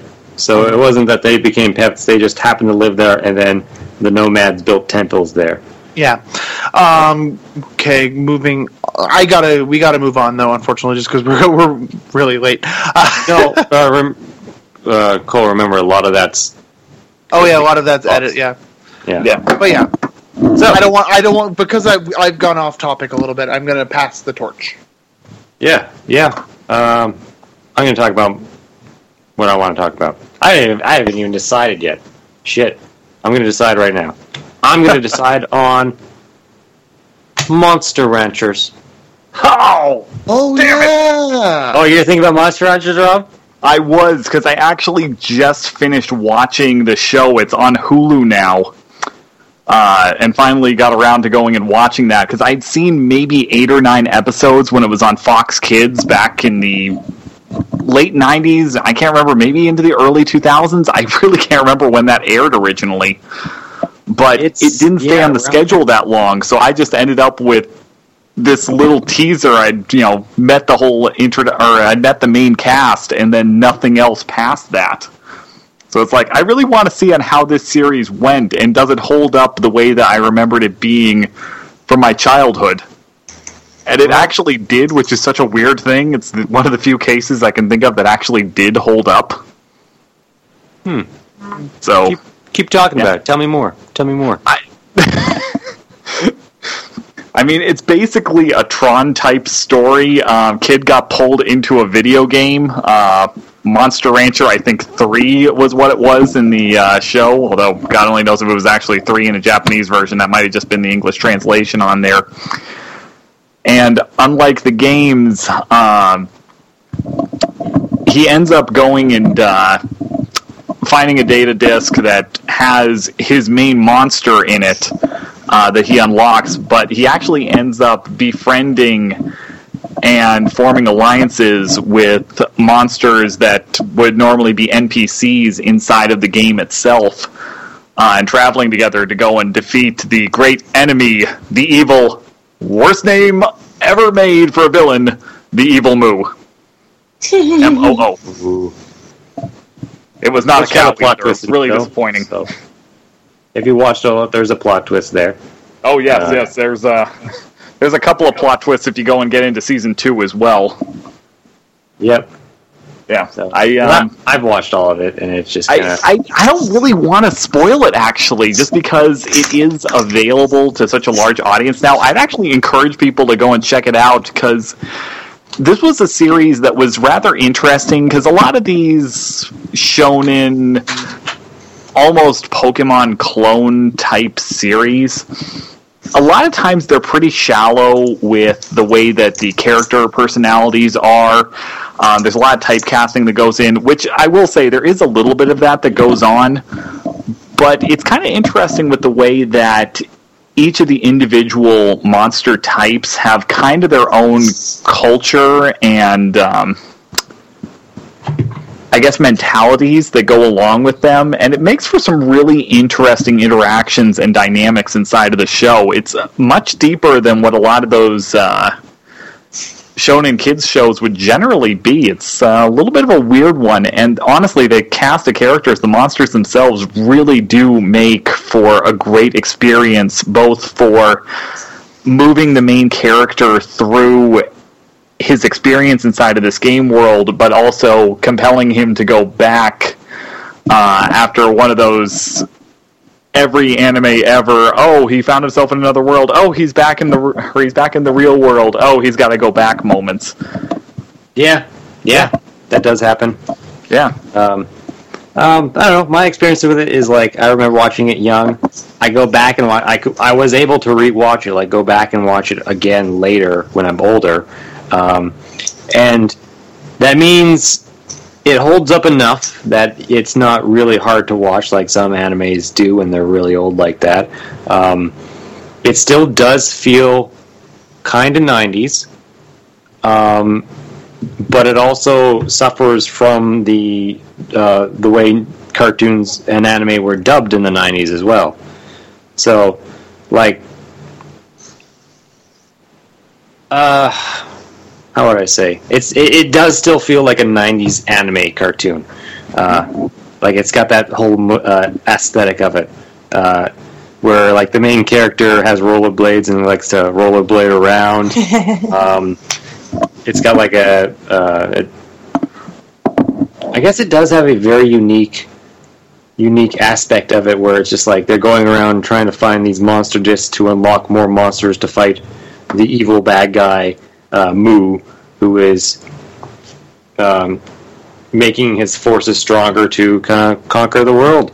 Uh, so I've always liked those animes where they're on a journey to find things, and then they go through like because that that's that that reminds me of like of uh, almost Legend of Zelda stuff where they're have a very clear they're going after something where it's like a big part, and then that cuts down to sub parts so that it's like, oh, they need this giant the the Phoenix, the Phoenix tablet is what they're looking for, uh, but it's broken, so they got to go find each individual tablet, and then along the way they run into. They first have to gather information where it is. They're just kind of wandering around. They get some sub stories of that. They find some monsters, more companions they build up, and it follows the way like RPG video games go, where you just get more companions and then you are on this quest to find these parts, and it doesn't get convoluted or anything like that. Um, so it's a very clear quest for the entire time. Because a lot of other animes, there's they're not on a quest. It's just day by day stuff happens, and they just deal with that stuff. Um, where, yeah, that's why I like that. it felt very nice like that, where they had goals and you could slowly see them kind of complete those goals. So mm-hmm. uh, I remember, boy, did they come out with a lot of games for that, though. Mm-hmm. Uh, so there's a game that my friends and I play uh, called Monster Ranchers Hop-A-Bout. Came out on PS1. Literally, the concept of the game is they the characters stumble across a temple and then it shoots them into the sky, and so and they only have pogo sticks, and so they have to traverse these kind of puzzles. They're all it's just um, a grid like this grid map going forward of like tiles. Uh, there's holes in the tiles. There's some tiles that are boosts that send you in different directions or speed you up or make you jump really high, and it's just like the pogo stick jumps across these tiles and you basically move forward, and it's just like kind of a puzzle game to get ahead. Um, very simple game, and boy, did we get addicted to it. So, because you just you they're on they're on a pogo stick, and then you basically go through this kind of puzzle maze to the end of the level, and it was kind of hard. Um, and so we would just play that game for endless hours because it's a simple concept. There's not really any story to it we never finished it either. I don't know how many how many uh, levels there were. So it's just yeah, that, that that's that that's that. I, I don't know what the more. I know there's also a card game too. There's like a two video game card games as well for Monster Ranchers, and a weird dance thing. man, it's crazy. So that's Does my the, does the eye thing to anybody else look kind of like I didn't see Monster Rancher, but the eye thing makes me think of from Small Soldiers. The Oh, other eye yeah, yeah. Yeah. uh, that's exactly right. And But I think I won that little pink penguin thing from a claw machine. Because I didn't Huh. see it, but that looks very familiar to me, having a weird pink penguin turtle shell thing. yeah, Mochi. that's Mochi. Uh, he's named Mochi because when he curls up for his one of his attacks, he looks like a little ball of mochi. Aw. So that's that. Uh, what's what was the eyes? Uh, Gonzo was is that his name? The big eye. Uh, Sanzo, I think. Yeah, I remember him. I guess you're right. They did have very. They were very characteristic. Uh, he was like the sarcastic. Like you had the you had the Gonzo the eye guy. He was like the sarcastic. Um, he always had something to say. He was the mouth. That's basically all he was. It was a big mouth, one big eye, and he was always talking. You had the hare, which was a thief who was always trying to steal stuff. See, And that's it. wisecracker. You get the wisecracker. Uh, You got the golem, who is like the soft, tender guy. He's like a big, muscly guy, but he's always um, he's very The teddy bear. kind-hearted. Uh, You have Mochi, who is the very naive baby character, uh, and then you have the two adults, uh, which is the guy and the girl. Um, yeah, it's it feels like an RPG party. Like even more I talk about it, it just feels like they're on a quest. So it's like you're watching some kind of fantasy quest where they're.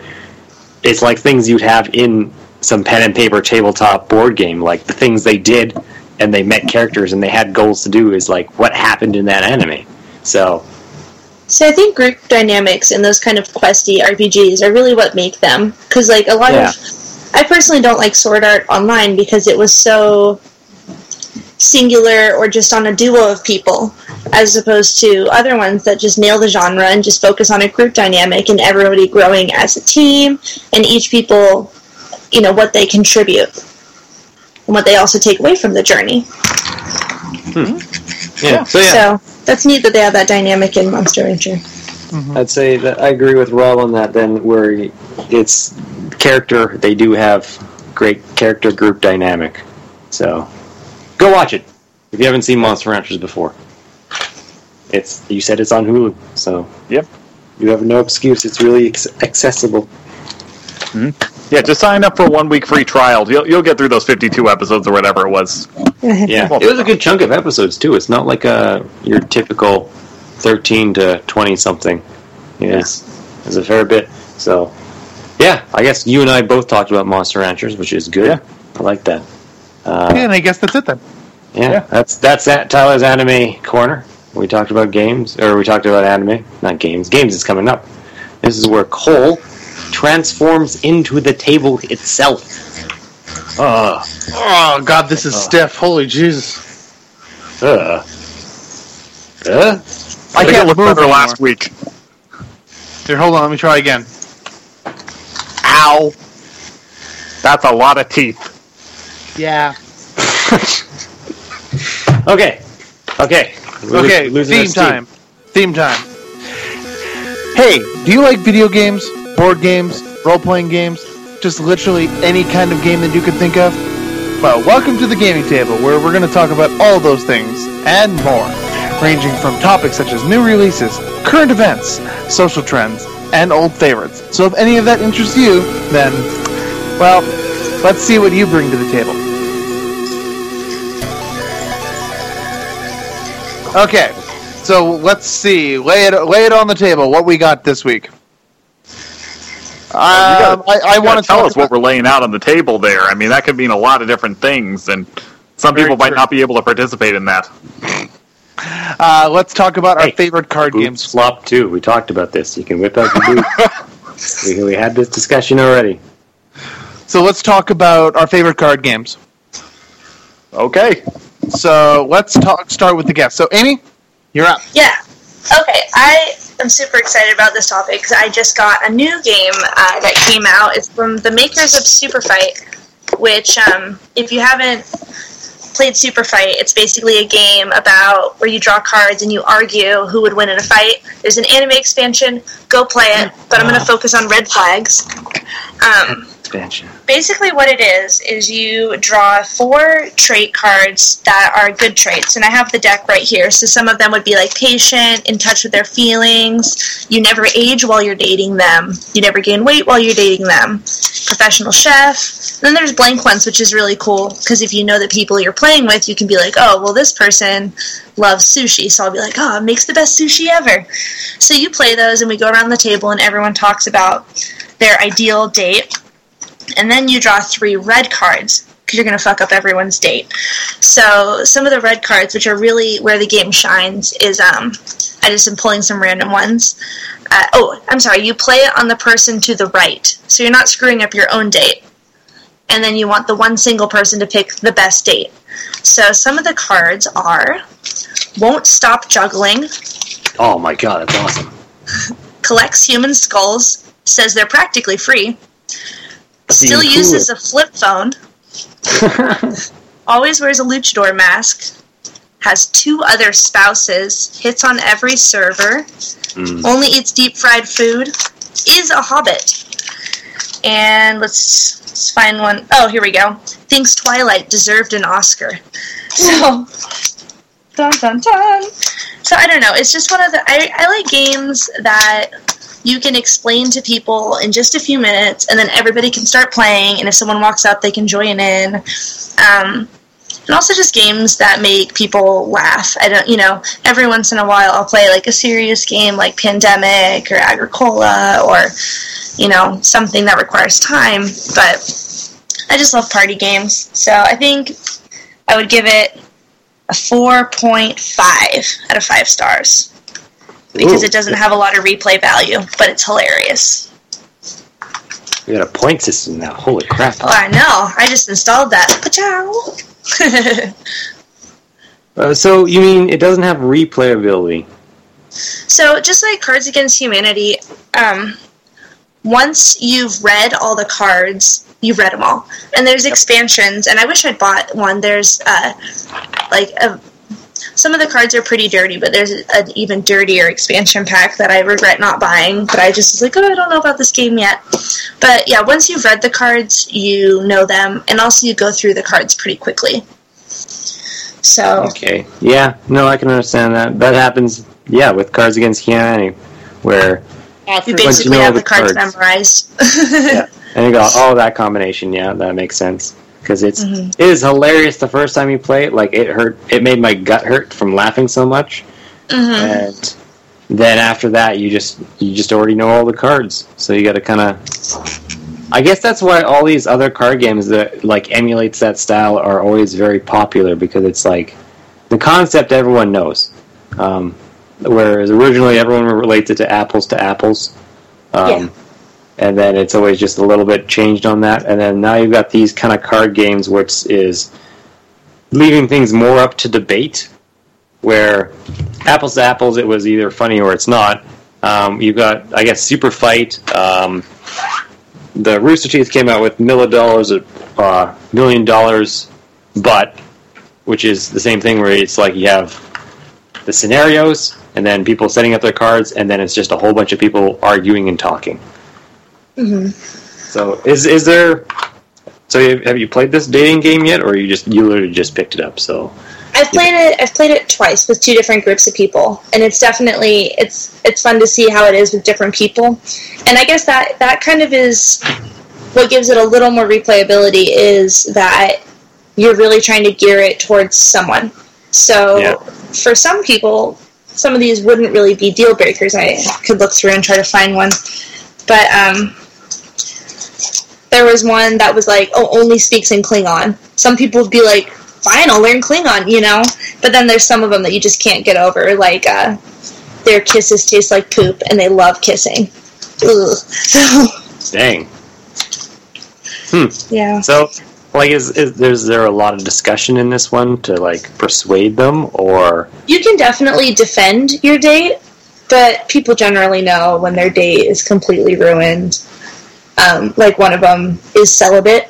is kind of a deal breaker for a lot of people. so there's a little bit of debate, and you're supposed to defend it, but usually it's a gut feeling. Unlike Super Fight, where you literally go through your entire battle strategy, um, which is a lot more arguing.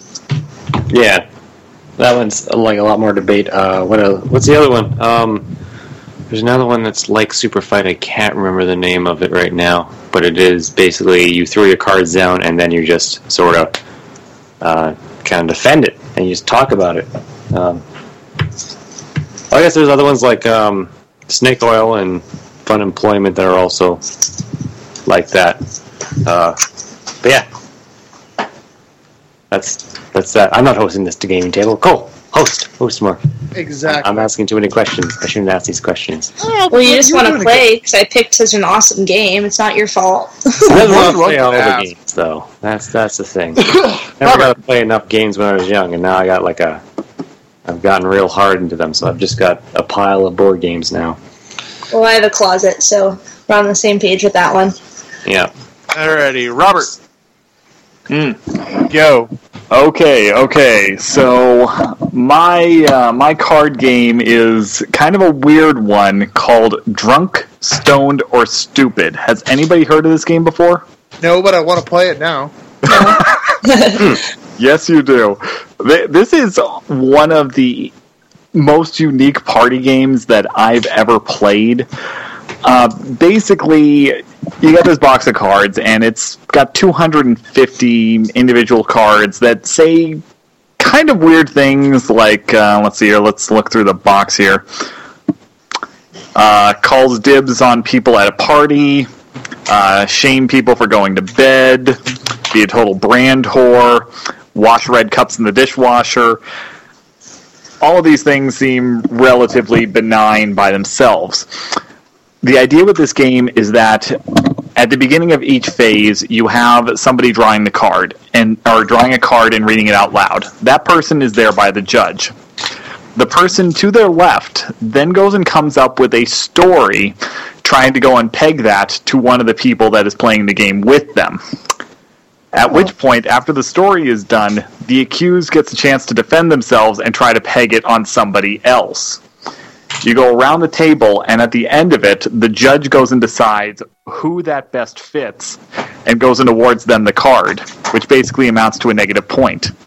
When a player gets seven cards, the game is over, and everybody gets to declare if they were drunk, stoned, or stupid. Huh. So it's a little on the mean spirited side, but it's uh, it's kind of a fun one if you like to go and just make up bullshit stories and uh, go and make your friends sound worse than they actually are. That, Although- that kind of sounds. That kind of sounds like uh, Overlord. That's little one I'm not familiar with. Um, yeah, that one. It's basically the Overlord gave his minions a task, and then they all have cards that they put down, and they basically make bullshit stories, and the the cards they play out of their hand are um, elements from the story. So they play a card down, and it'll, it'll have something written on it, and then they'll basically start bullshitting a story, and then they'll throw the blame onto one of the other people, and it's always throwing blame around. And then when someone's story starts not adding up, that's when uh, like the Overlord has something called a withering stare, and then he starts passing those out. And then once you get too many of them, that's the person who's blamed, um, and then that's the person that loses. Uh, Huh. So it's kind of that bullshitting stuff too, where you're just building up a story. Um, Another one, if you like stories, is uh, has anyone played Story Dice? Nope. No. No. Uh, real quick, it's super easy to explain. Is you just have nine dice with pictures in them, and you divide them between the players, and one person names it like worst day ever, um, my ninth birthday party. It seemed like a normal day, whatever you want to name it. And then you roll your dice, and you get a picture. Uh, some example pictures are like there's a scarab, there's a rocket ship, there's someone eating a cookie, there's someone crying, there's someone digging a hole, just random stuff, and you have to incorporate it into the story and you just go around the table and you're like, I don't, I don't know. It's just one of those games where you have to adapt, and that sounds It's kind of- familiar. it's like the not mean spirited version. but yeah, it's super portable too, which makes it the best. Mm-hmm. Hmm. Okay. Yeah. Oh, do you have do you have more to say on yours, Rob, at all? Not, not really, to be honest. I mean, that pretty well covers it all in one shot. There's not a lot of depth to this game, but there's almost infinite replayability depending on how many new people you can bring into the game each time. Yeah, I always find that with the case. Like the the simpler the game, the more replayability because it's up to the players themselves to kind of produce the entertainment.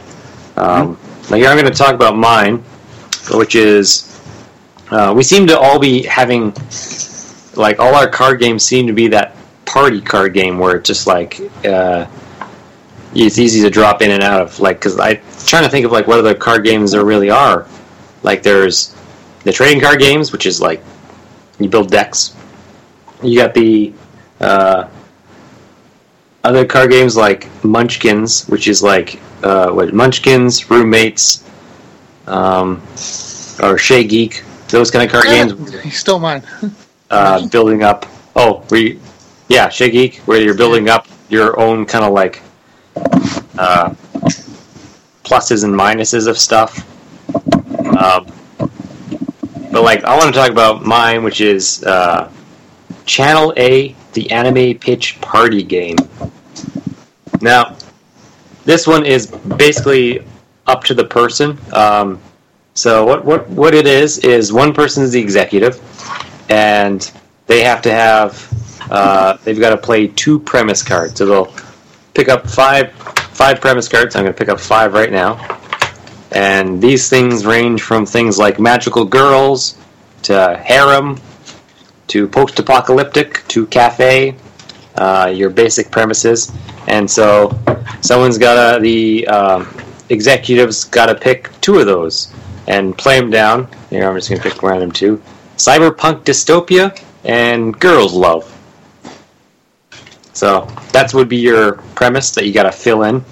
And then everyone else would have uh, a hand of 10 cards of these uh, other cards, which are literally just single words on them, but they're from from various animes. So, like, I've got Goddess, Alchemist, Dream, Monsters. Um, and so they'd have to build a title from that. So let's say it's like a cyberpunk, uh, cyberpunk girls love. That's that's the two things I got to talk about. So I'm gonna name mine Dream Goddess, and that's the name of my anime. And now I got to pitch it, and how I want to pitch it, what it's about, um, is kind of up to me. I could like I could either pitch it, or I could even say some of these cards are just single letters, as in like the way you would have a second season is like they'd put whatever that and then an S at the end and then that second season.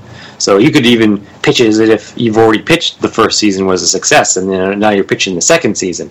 Where it's just like, well, you all know about Dream Goddess. Well, here's Dream Goddess R, the second season, where things get real crazy. Uh, which works because if you could start talking about that, um, eh, you just you just got to pitch it in some kind of way, and it's really up to the person. So it's you got lots of replayability because you're simply just putting titles together. Um, and I really haven't seen anyone make the same title yet from playing it as much as I have. Because uh, there is a good chunk of cards. Um, and even if they do come up with the same cards, though, their concept might be different. Yeah, but like if it was if someone made that same title with someone else and it was really memorable, then it's really hard to forget that. But like you don't jump to the same conclusions anyone else does, like you do with uh, Cards Against Humanity or something like that. Um, it's just because it's up to the person. You just have the names. You have whatever they could be. Um, so I, I really like it. Everyone I've played with, they always seem skeptical of playing it because it sounds just kind of weird. But then once they get into it, they we normally have a lot of fun because people people are pretty creative and they just think of really funny anime ideas and you don't realize it until you get right into the swing of things that these are actually probably some pretty good animes that you'd want to watch so yeah that's my game anime pitch club i want to play that. It sounds so good. I played uh, we we oh, uh, uh, we came up with one. It was like called it was uh, you um, parallel dimensions and agriculture were the premise, and someone came up with uh, oh god, what was the name of the title? Um, Universal was Farmer Cart. It was Universal something, um, and it was all about aliens coming from another dimension, stealing the farmers' cows. And so it was all about these farmers going to other planets in another dimension just to get their cows back. And it was That sounds amazing. it was a hilarious concept because it was just like we we dressed them up as being real hicks, just like I'm getting my cows back, just building my spaceship and go getting them aliens, getting my cows, and it was just, uh, man, it, you just come up with some really good ideas. So we'll play that. We'll have a podcast where we just play that. That will be a thing. I'm done. Okay. Ay, ay, ay. Um, let's see. So I guess my turn, I suppose. Um, for myself, I kind of have a whole array because I've, uh, and and one of them in that's in there is literally one that I want to play, especially with you, Tyler, or just with a bu- the friends that we have, because I know it would turn out really funny. Oh, Gloom's another card game. Yeah, Gloom's another amazing one. Um, I'll, I'll go over that as well. So, of course, everybody knows Cards Against Humanity. And like you mentioned, of course, a lot of people, eventually you'll get the same things over and over again. So, unfortunately, that's one of those. And, and, and, it, and it becomes less funny, so you end up needing to take breaks. Um, like it's some some cards complement other cards Mm-hmm. just really well, and then people just kind of jump to those being together. So you just see those combination of cards together all the time, and also it's really hard to shuffle those cards. So they tend to be in people's hands quite A lot often. more often, yeah. So Um, moving on to another one that me and Tyler have played. Um, it's called Chez Geek. Um, the concept essentially is that you are all everybody at the table are roommates in one house, and you need and you everybody gets has a job, and everybody has a different score that they need to obtain to win, and that is called your Slack score. And you attain that by getting different items like weed and food and booze and different things for your room. And everybody else's goal is to screw that up for everybody else um, and try and get to your score first.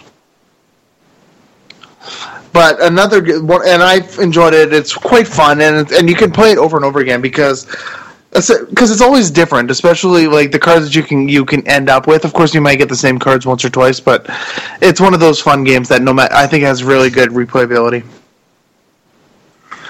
But the one, I've always liked uh, do a bit more role playing with those games, though. mhm, mhm. because you have like you you can like there there's the more there's the people that play strategically where they just see the numbers on the cards and then that's just values and then they play the cards. I like to play it where it's like you're actually all roommates in a room and then through playing the game you kind of figure out where your room is in the house uh, what the kind of what the kind of relationships between everyone because there's the one guy that's going to be playing the nookie cards all the time. There's going to be the one guy that only stays in his room and play video games all the time.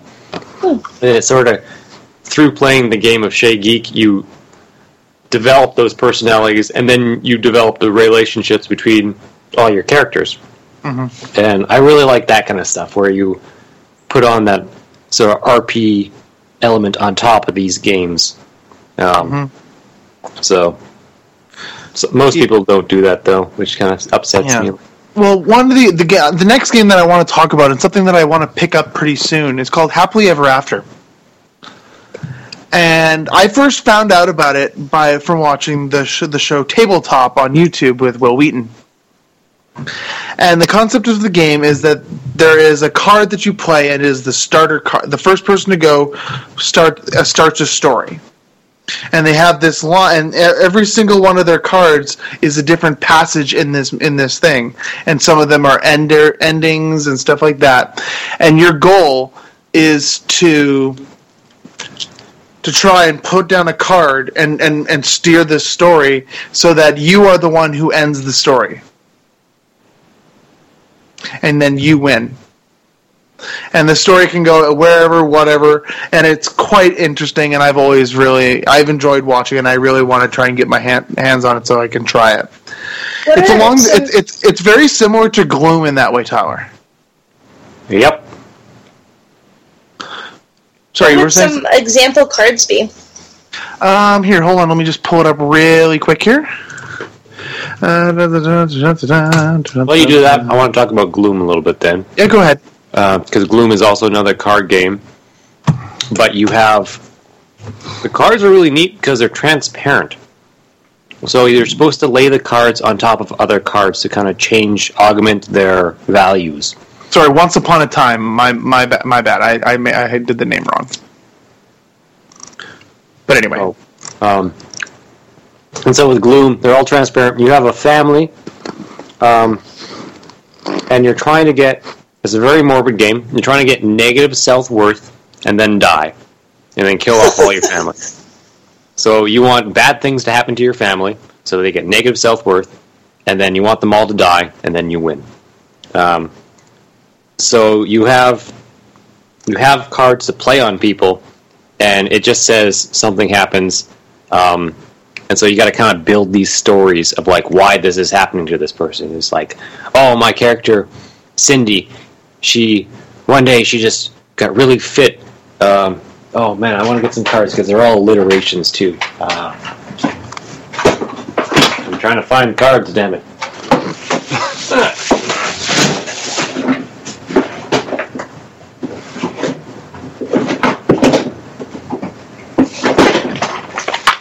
Okay. There we go. I got cards here. An example of something that happens to someone. Um, they're all they're all alliterations. So this is be a plus card, which is landed a legacy. So let's say, oh, Cindy, she was not she was not a very good person, but what she did have was ukulele skills and those ukulele skills landed her a legacy of the best ukuleleist in town, and then that would give her a plus 15 self worth. Uh, so it'd be kind of cards like that thrown all together, and then you just build a story upon them. Um, and we've we've had a lot of good times where it's just like we have these families that go through such positive and negative uh, events to eventually they all die. And what happens is one character sort of gets the most stuff done to them, and they go on the biggest adventure of all everyone. And so we have some characters when we play with certain groups of friends that that character is this person that's done these kind of things, and so that always just sticks because you just you have such a fun time building these stories, these memories together um, even though they're supposed to be morbid memories, but they're it's it's a really fun game. It's it's it's really really enjoy when you start RPing and building stories around these characters because it's we're no longer relying on the game to entertain you. You're now the game is just a vessel, and then you just kind of build your story around it. Mm-hmm. So. Okay, um, I figured out. I found out the cards real quick. Okay, some of the cards were like, and the evil doer fell down the well and, and and there's also like different placers. Like for example, you get a card that says sword, so you have to add a sword into this game, or the kingdom, or a death, or a child, like that type of thing. And then of course, and then the then the then you kind of have to end the game. And then there's like other different cards. It's like, and so the prophecy was then fulfilled, or her sorrows came to an end and her joy began. That type of thing. It's really kind. Of, it's all based around the creativity of the person that is there. So, how does that sound? That sounds fun. It I just like sound... creative games. I like games, uh, yeah, simple games and games where you can transform the cards, help with the replayability. Exactly. And then, you know, you get to experience the people you chose to play a board game with, you know?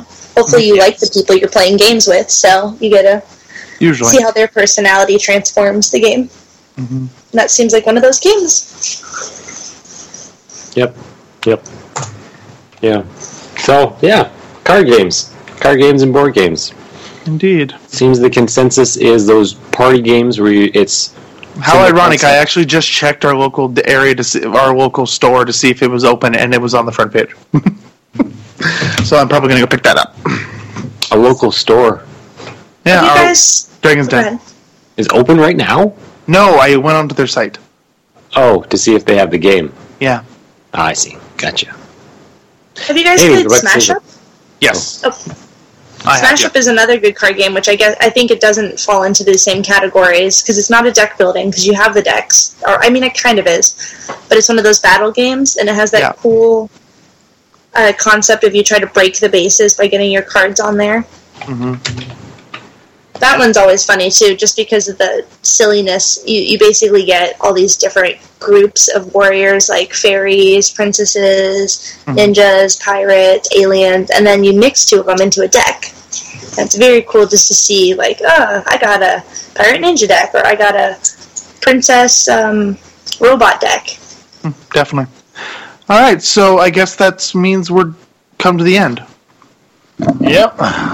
Looks like things are coming to a close. Time to pull over this limousine and Kick everybody get out. on with our lives. All right, Robert. Yep. Uh, hold on a second here. Well, after this podcast, I think I'm going to go out to the cemetery and look for some ghost Pokemon.